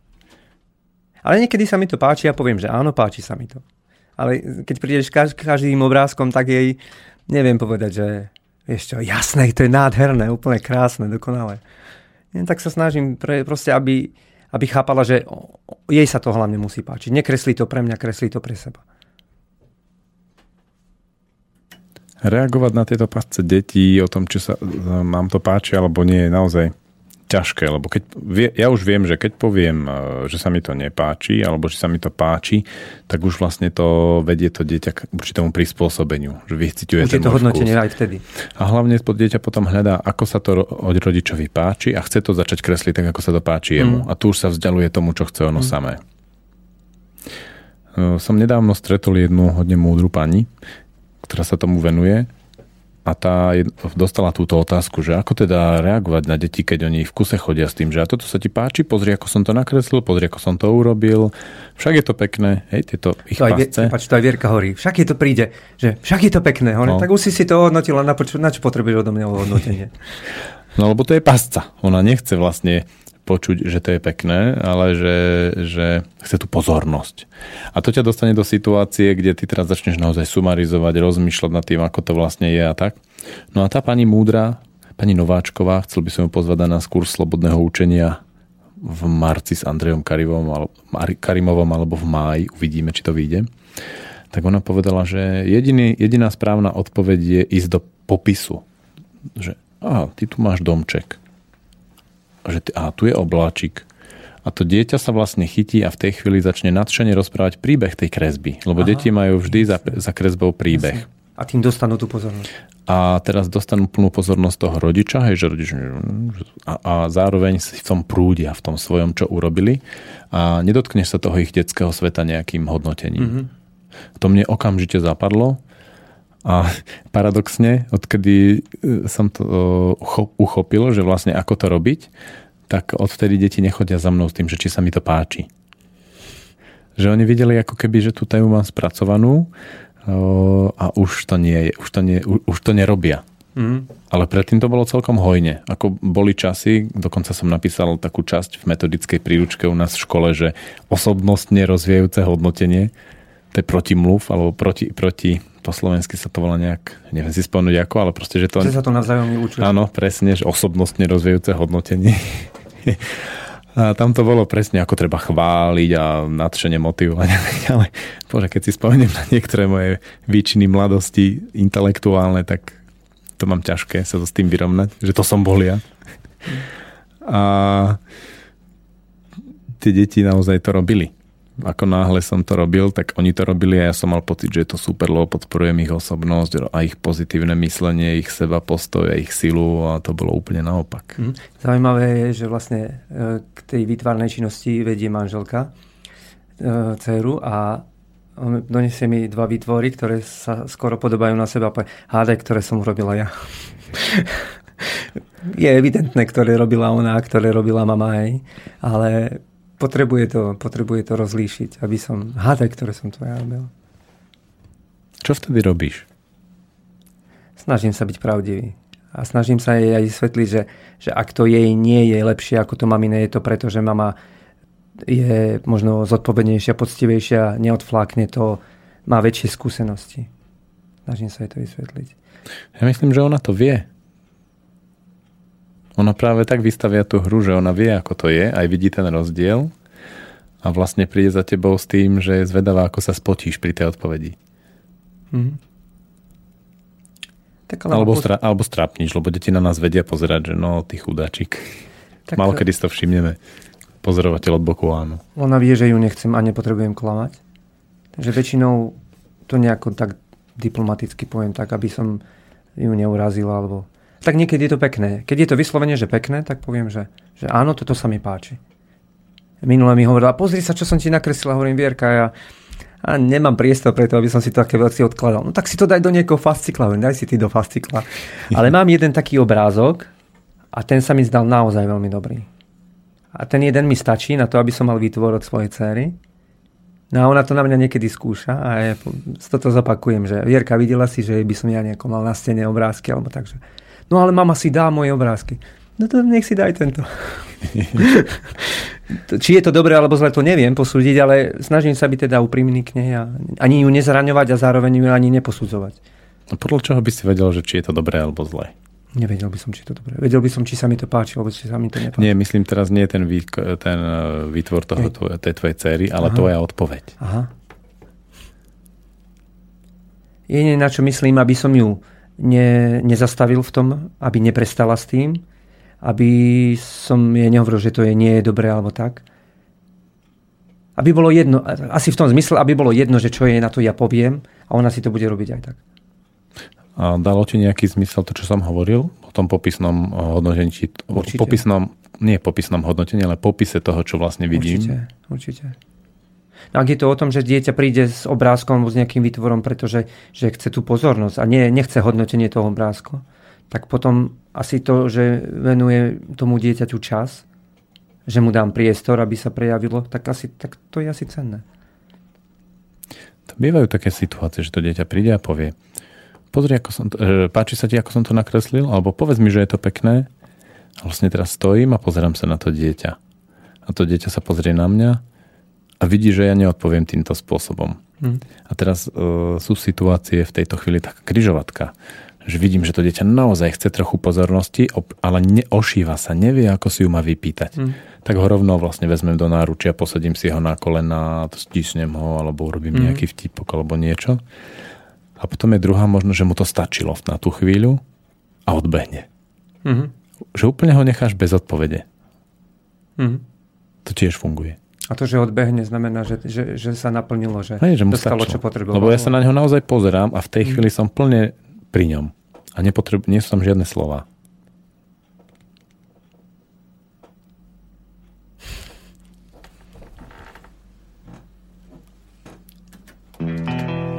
Som taký prázdny. Zas ma to prekvapilo. Taký som vláčný. Všetko sa otočilo.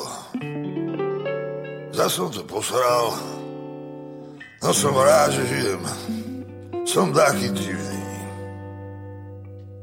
Som taký prázdny. Zas ma to prekvapilo. Taký som vláčný. Všetko sa otočilo. Zas som to posral. No som rád, že žijem. Som taký divný. A tak sa pripijem, som taký prázdny Zas ma to prekvapilo, taký som vážny Všetko sa otočilo, zas som to posral No som rád, že žijem, som taký divný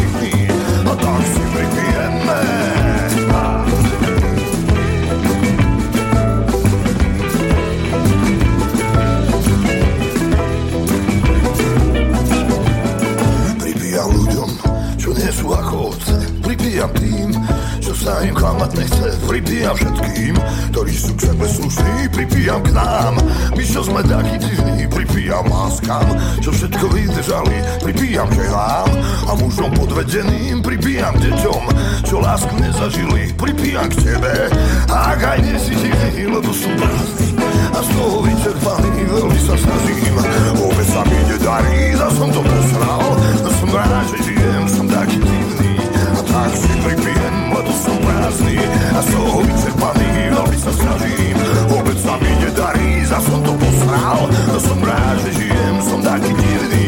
Tak si pripijeme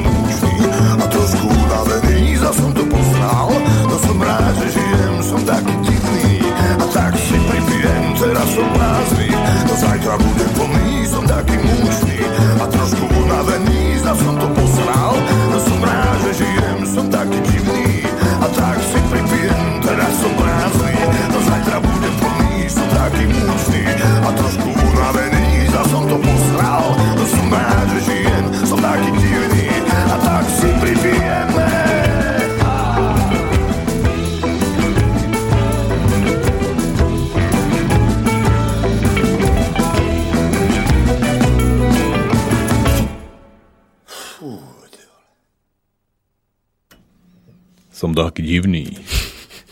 Ja tiež. Outsideri sa stýšli a rozprávajú do mikrofónov. Teraz sme insideri, lebo sme vo vnútri. Á, to je pravda, vidíš to? Hmm. No veď vlastne, to je, to je zaujímavá otázka, že keď máš veľa outsiderov, takže čo to vlastne je? Keď už je ich veľa. Je, že už out, out, už sa nezmestia tam out, už musia byť aj in. Hej, lebo sa hovorí, že, že tí, väčšina je normálna a tí, tí, čo ich je pár, tak to sú nenormálni. No presne. No ale ktorí sú normálni? No mám pocit, že teraz je to tak, ako že sme taký národ takých osamelých, alebo uh, tak cítime, hej, každý tak osamelo, dokonca aj pri svojich ženách a deťoch. Takže sme tí Robinsoni a tí ľudia, ktorí sa cítia zapojení a v komunite, tak to sú tí outsideri. To ja som si zase na, na móde všímal, že ja som nemal veľký vzťah k móde, ani som tomu nerozumel a som nechápal, že prečo sa ľudia tak akože moderne a pekne obliekajú a toľko peňazí do toho investujú. A tak som si uvedomil, že vlastne tak túžia byť originálni, že idú do jedného nákupného centra, kde si všetci kúpia rovnaké značky a rovnaké modely, aby boli originálni. No, to, to hodne sedí, presne.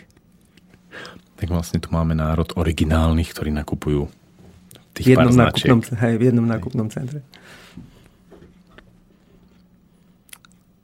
Daj nejakú príhodu s deťmi. So svojimi deťmi. Mhm. Máme radi prírodu, radi chodíme do lesa. No a zaujímavé je, že medzi nimi je rivalita. A Vierka veľakrát povedala, keď pôjde Paťo, nepôjdem ja. A vtedy som zobral iba Paťa. Ale vtedy sme sa tak užili, lebo sme proste šli do lesa a on má rád papeky, palice, palice zbierať, e, ja neviem, listy zbierať a takéto veci. A, a veľa sme nerozprávali, ale ale bolo, boli sme radi, že sme tam spolu. To je taká obyčajná príhoda, ale takých je veľa. By si chcel nejakú takú šťavnatú? Tiež už zase si v tom, že chceš Áno. plniť moje Áno, očakávanie. áno, máš pravdu. Ďakujem, že si ma upozornil. Hm. Ja si myslím, že keď mi nejaká napadne, tak ti ju poviem. Tak ja dám moju. Dobre. No, ja mám veľmi rád, keď chodíme s mojimi na kone, lebo oni sa... To bolo pre mňa veľmi ťažká skúška, že ja mám už do 5 rokov kone, ale vedel som, že ako náhle ich budem do toho tlačiť, predtým ako oni sa mi budú chcieť, tak kone sú veľmi nebezpečné v tom, že keď e, sa dieťa učí pri koňovi, takým tým spôsobom, ako sa učia pri rodičoch všetko ostatné, že z prispôsobenia, aby rodič bol šťastný a tak ďalej, tak kôň, on vždy pretestuje tú vôľu jazdca. A to pretestuje väčšinou zlou príhodou a z tej zlej príhody sa vyhrabať býva ťažko pre také dieťa, ktoré ide z toho prispôsobenia. Takže som sa celé roky musel zasekávať. Keď deti nechceli sa učiť, tak som ich nič neučil, žiadne pripomienky, nič, nič, nič, nič, nič. No a teraz po celých tých rokoch sa naučili jazdiť, tak hodne po svojom, svojský, hej, technika rôzne divoká, ale nepadajú. Vieme ísť aj rýchlo. No a minule sme takto išli, pod večer už sa zmrákalo a bolo tam pole. A to pole bolo čerstvo zorané a hlboko, tak riadne, že mm-hmm. museli použiť nejaký mm-hmm. veľký traktor, riadne hlboký pluch. A my sme tam s tými koňmi do toho vošli A zaborili ste sa. a zabárali sme sa. A to sú horské kone, hucule. A pre nich je ten terén dobrý. A teraz to na tom konevi, to je ako na, v búrke na loďke. Úplne divočina zrazu zmizol pol metra pod zadkom, potom vyletel, potom sa skoro zvalil a všeli, čo sa dialo.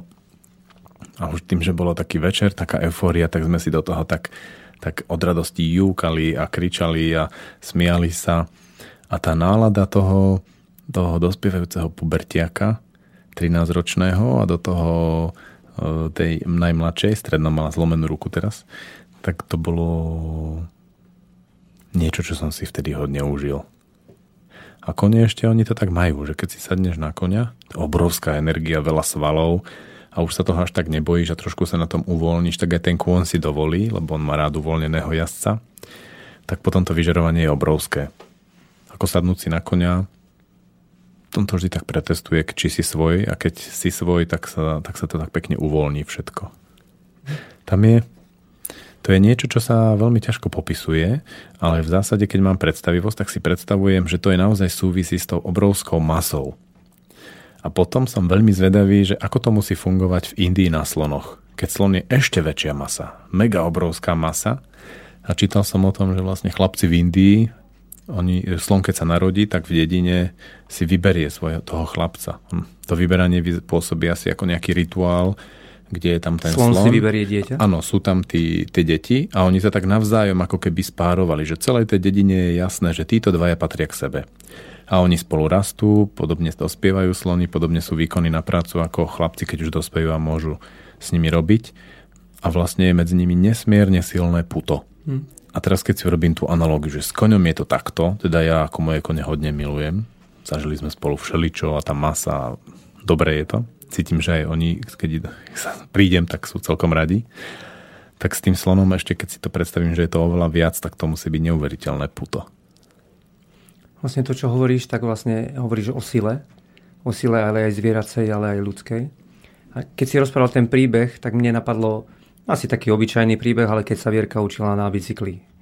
Už predtým vedela s pomocnými kolieskami, ale ja som radikálne povedal, nie, teraz idú pomocné kolieska preč No a to je niečo podobné ako s tou slobodou a s, tým, a s tou obeťou, že ono je pohodlnejšie byť na pomocných kolieskách, aj keď sa nestanem vlastne samostatný. No a ja som to chcel prelomiť. A ešte vtedy som to robil tak neobratne, že, že bolo aj veľa plaču, aj kriku, aj odmietania a tak. Ale neustúpil som vtedy a Vierka sa naučila veľmi rýchlo bicyklovať bez pomocných koliesok. A potom bola tak veľmi hrdá na seba a tak rada bicyklovala, a nepovedala mi to síce, ale bolo vidieť, že je vďačná za to, že som... Lebo ja som videl na nej tú húževnatosť, že, že aj zúri, aj nechce, aj plače, aj by to najradšej odhodila. Ale zároveň tam bolo niečo také, že som videl, že, že aj just to dokážem. A predsa to proste, a, musím to dať.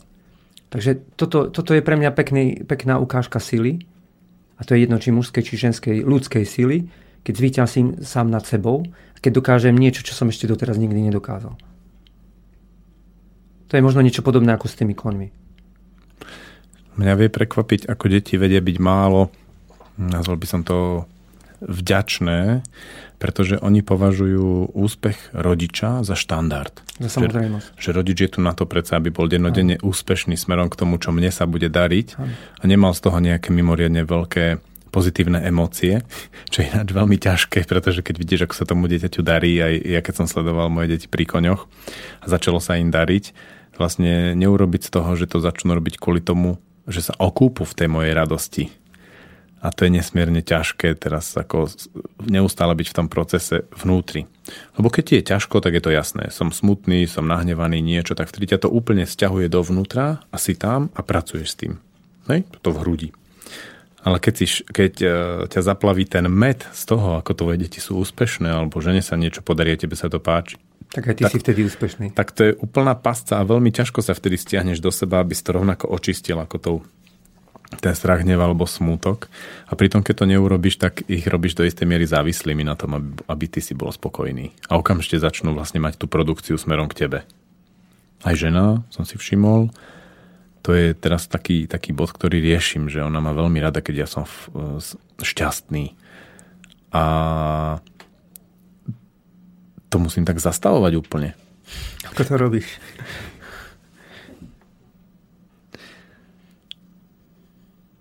Musím ju hodiť do nejakej nepohody väčšinou. Dosta zobrať ju niekde, kde sa necíti až tak dobre a vtedy sa v nej otvoria tie vlastné veci. to, ten môj výlet, mm. o ktorom som už hovoril na Ďumbier napríklad, že to bolo pre ňu dosť ťažké a nechcelo sa jej, ale tam sa to všetko pootváralo. Pripomína mi to, ako môj kamarát, vlastne Igor, ktorým sme robili reláciu, mm. Raz povedal, že jeho vôbec nevzrušujú ženy, ktoré by si jeho ako partnera dali na prvé miesto. A on teraz má naozaj takú ženu, ktorá má na prvom mieste čokoľvek iné, ale nie jeho. Že, musí, že ju musí dobíjať. Že ju musí hodne dobíjať a hodne sa jej musí teda hodne musí ako čeliť uh, a jemu sa to páči. A prúdi je to výzva pre neho. Nie je to len o výzve. Výzva je taká surová, taký surový adrenalín, mm. ale pre, on, on v tom prúdi. To je veľmi zaujímavé. Ja sa pri ňom hodne učím, pretože pre mňa je to tiež pozoruhodné, že on nejde na tú cestu surovú adren, adrenalinovú výzvu, že dokážem to, zvládnem to, mm. dobijem to. Hej, to, takéto obdobie som, som mal, takže viem, ako to vyzerá. Ale toto je inde. Toto už je také naprúdené a v podstate také dosť slobodné. Lebo keď eh, si u niekoho na prvom mieste, tak to je hodne veľká taká... Hm, ako to nazvať? Závislosť? Hej, a tá závislosť e, vytvára takú nepohodlnosť, mm. že už bude musieť navždy sa postarať o tohto človeka. Hej, hej. V tom sa zle to, dýcha. To mne sa veľmi páči. Uh, neviem, či poznáš uh, divadelné predstavenie Jaroslava Duška. A on hovorí, že... Štyri dohody? Áno. Keď hovorí, že keď niekomu povieš, že milujem ťa a chcem byť s tebou celý život, mu hovoríš, som kameň a opášem sa ti okolo krku a stiahnem ťa do vody. Tuto pasáž si nepamätám, ale je myslím veľmi trefná k tejto téme. Je to sila ako tým, čo sa považuje za také dobré, perspektívne a túženia hodné, sa vlastne vieme naozaj priviazať. Hm.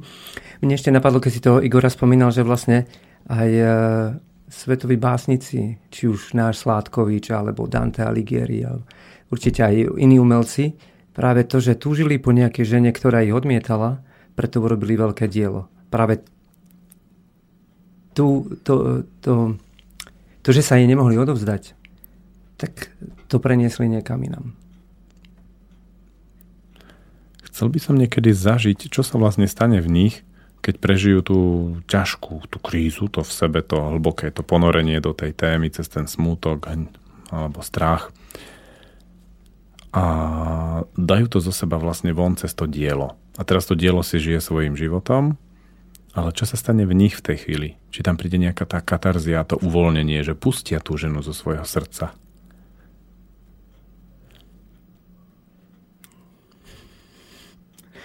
Mali by sme niečo vytvoriť.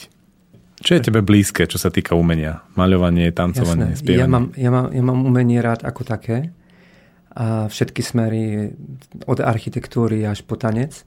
Ale ja som maľoval ako dieťa, aj e, e, grafiku som robil teda, že riť do gumy a potom sa to načierni a sa to dá. A vlastne potom zhruba v puberte som začal, začal som spievať a hrať na gitare. Takže vlastne viacej mi je blízka tá hudba. Lepšie sa viem vyjadrovať hudbou ako, ako maľovaním. Aj si niečo tvoril na tej gitare? Áno, aj som tvoril. A tvoríš? Už som po dlhej dobe vytvoril jednu pesničku, ale tvorím aj, nechcem si tu robiť reklamu, ale tvorím aj niečo, niečo v tomto rádiu. A čo tu tvoríš? Tu môžeš si to robiť reklamu. Kto bude chcieť, tak si to nájde. No povedz, čo robíš? Mám takú, také duchovné zamyslenie. Mám také, keď som spomínal Dante Alighieri, tak, tak uh, som sa inšpiroval jeho, jeho predstavou o duchovnom živote, že že žijeme v pekle a postupne sa prepracúvame až do raja? Lebo si myslím, že tak to je v bežnom živote. Aspoň teda ja som to tak mal, že keď som si bol schopný priznať, že žijem v pekle a že nechcem v ňom žiť, tak musím hľadať spôsoby, ako z neho výjsť. Sa mi to konečne spojilo, lebo o tomto projekte som počul. Uh, aj som si hneď ako tak uh, dal Dante, Dante Alighieri, peklo, hej, a z toho pekla sa dostávať von, tak sa mi to tak poskladalo a nevedel som tu tvár, že kto je za tým. Tak sa to teraz poskladalo. Chceš povedať viac k tej relácii? V podstate sa aj ja tam hľadám a každou reláciou si uvedomujem, sa lepšie spoznávam, aj sa lepšie som schopný vyjadrovať. Vlastne vidno tam nejakú postupnosť. Že, že si, ako povedal jeden môj kamarát, že to je vlastne taká terapia, autoterapia. Za A je, áno. je, určite je. Ako zámer je nie len liečiť seba, ale aj odovzdať niečo, čo, čo som zažil, čo som uvidel. A myslím si, ono, vždy, vždy je tam to, že do akej miery je to sebecké do akej miery je to, je to pre niekoho. Ja si myslím, že to je tak spojené, že je to aj, aj, že je to aj pre mňa, ale zároveň je to aj pre druhých. Ak to bude chcieť, tak, tak sa môže, môže tým inšpirovať. Tak ako ja, keď som mal veľkú krízu a videl som 4 dohody od duška a spadlo všetko so mňa, fakt. Takže Po, povedz o tom viac. Povedz o túto príhodu, ako to prebehlo. myslíš to s duškom? Mhm. No, tá kríza bola spojená zo straty blízkosti, že niekto mne veľmi blízky, nebudem ho teraz menovať, a bol som na ňo veľmi, veľmi naviazaný. Ty, keď sa smeješ, tak vieš asi, o kom hovorím. Nie, len som videl v tvojich očiach, že čaká, že sa spýtam kto. Áno, áno. Nechcem, spýtať sa môžeš, ale uh, nechcem to povedať kvôli tomu, aby som uh, teda nezraňoval niekoho iného. OK, v poriadku, to nemusíš vysvetľovať. Jednoducho bol som tak závislý na tom človeku a na tom vzťahu, že, že keď mi tú závislosť prerušil, tak sa mi zrútil celý svet. A tá závislosť bola spojená s tým, že ten človek sa prestal so mnou rozprávať. Že tá blízkosť bola tvorená hlavne e, rozhovormi. A ja som človek, ktorý sa potrebuje veľa rozprávať a ten človek mi to zobral. A tým pádom preťal tú blízkosť. A mne sa zrútil celý svet. A vlastne som padal, padal, padal do temnoty úplne na samé dno. A neviem, či na samé dno, ale tak to vyzeralo. A ja som sa ešte teda pekne v tom pitval. Ja som tomu ešte napomáhal. Bolo ešte čas obetí. Bolo čas obetí. Totiž to ja som tu bol tak naučený, od svojej mamy som prebral ten model, že treba všetkým ukazovať, akí sme chudáčikovia. Aby nás lutovali všetci. Nevedel som, že je to moja slabosť. Ja som si myslel, že to je, že to je výhra. Tak som to mal odkúkané, že odpozorované. Že vlastne ukazovať všetkým, ako som na tom veľmi zlé, v akom úplne totálnom bahne som, tak vlastne tým, že všetci upriamia pozor, pozornosť na mňa a začnú ma zachraňovať, tak vlastne to je moja prednosť. No ale skoro nikto ma nezachraňoval. Nechali ma tam. Akurát ten jeden kamarát, ten, a on to nerobil tak náročky, že a idem ťa vyťahnuť, idem ťa zachrániť. On sa ma snažil len pochopiť. Takže vlastne musel som byť veľmi hlboko v tej tme a v tom blate, aby som si začal uvedomovať, že v ňom nechcem byť. Čo ti v tých štyroch dohodách od duška tak zaregi- zare... Čo sa ti tam spojilo? Jasné. Uh, mm, prvá dohoda je, že používať slova správne, druhá je nebrať veci osobne. Čiže tak, takto ako tematicky to bolo, nie je to, že nejaká konkrétna pasáž. No môj najväčší problém bol, že on, oni tie dohody sú veľmi úzko spojené, vlastne súvisia spolu, ale s tou druhou som mal obrovský problém, že ja som bral všetko doslovne. A že vlastne ja som nevedel, že ľudia len tak rozprávajú. Tak keď sa ťa niekto spýta, ako sa máš, a v podstate on nezaujíma. Nechce počuť odpoveď. Chce počuť, že dobre, dobre. Nechce, aby si mu rozvíjal. Uzavreté. Ja som toto nevedel. Ja som to nechápal. Ja som si myslel, že, že tie veci musím vysvetľovať. Tak ako ty mi povieš, to mi nemusíš vysvetľovať. Ja som si myslel, že to musím vysvetľovať. Aby bolo jasné. Takže vlastne, keď niekto povedal nejakú krutú vec eh, a povedal to len ako slovo, ja som to bral smrteľne vážne. Taký trošku autistický prístup. Mhm. Dáme si pesničku a rozlučíme sa s divákmi. Dobre.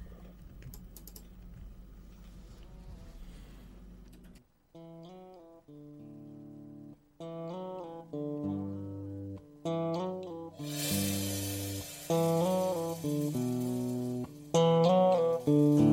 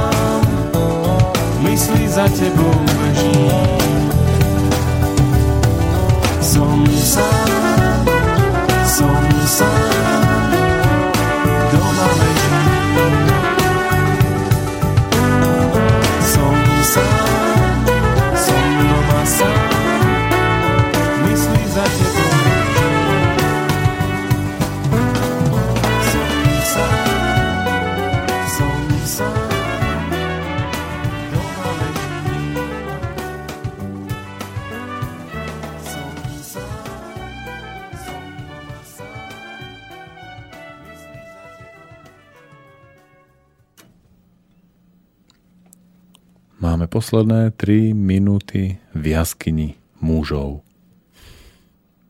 Som sa zamýšľal nad tým názvom. Jaskyňa pre mužov znamená, že to môžu sa toho zúčastniť len muži. Ale to sa tu celkom dobre nedá, pretože my nevieme, kto počúva. A ja predpokladám, že počúvajú aj ženy. Takže by bolo celkom dobré to volať jaskyňa mužov a nech si počúva, kto chce.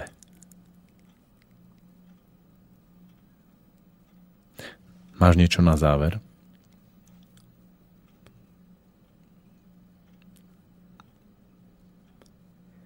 Mne sa páčil, keď som spomínal Duška, tak taký gitarista jeho je Pierre Lachaise a on je psychológ. Má peknú prednášku a on hovorí, že, že v tých uh, etnických kultúrách, ako ja neviem, afrických a austrálskych a takých, že tam je to jasne dané, že muž sedí pri ohni s ďalšími chlapmi, debatia, uh, srandujú, ohovárajú ženy a žena príde, tu máš oštep, chodí uloviť rybu A on, no nehovoril som vám, ona stále iba s niečím otravuje. Ale vstane, zoberie oštep, uloví rybu, donesie jej, vráti sa k tomu ohňu a povie, no, a už mi dá teraz pokoj. Ale že tam vlastne každý považuje to za normálne, že to nikomu neprekáža, že, že tej ženy nepovie, že celý deň tu sedíš a iba sa rozpráva, že ja tu musím makať. Tam je to tak nastavené. A, obidve strany majú pocit, že je to v poriadku. Mne trvalo dlho, aby som pochopil to nastavenie a pripadalo mi zvrátené, ale v princípe ona za ním nejde len s tým oštepom, ale s čímkoľvek, na čo nestačí sama. A to vedomie, že za ním môže prísť s čímkoľvek, na čo nestačí sama, ju oslobodzuje mm. do tej miery, že môže naozaj robiť veľa vecí, teda podstatne viac ako muži v tých civilizáciách, bez toho, aby ju to zaťažovalo. Zatiaľ čo v situácii, že chlapík urobí veľmi veľa žena sa môže poflakovať a tak ďalej, ona je hodne nespokojná, pokiaľ nemá tú možnosť, že keď niečo nezvládne, príde za chlapíkom. Chlapík, hej, to sa zvrtne. Že ona príde za chlapíkom a povie, že urob toto. A on, a ja som už robil toto, toto, toto a toto ti neurobím. To je veľmi stresujúce pre ten ženský svet. Hm. Keď, som, keď bol Paťko malší, menší a nevedel som vlastne, že aká je moja úloha, tak dobrý kamarát mi povedal, že ale úloha otca prichádza oveľa neskôr. Tá nie je rovnaká ako úloha matky. Úloha otca je dať chlapcovi niečo, čo mu tá matka nie je schopná dať. A to sa mi veľmi páčilo. Kamarát trafil. Sa môžeme rozlúčiť. Vážení poslucháči, z jaskyne sa s vami lúčim. Vážení poslucháči, z jaskyne sa s vami lúčim. Do počutia. Do počutia. Táto relácia bola vyrobená vďaka vašim dobrovoľným príspevkom. Ďakujeme za vašu podporu.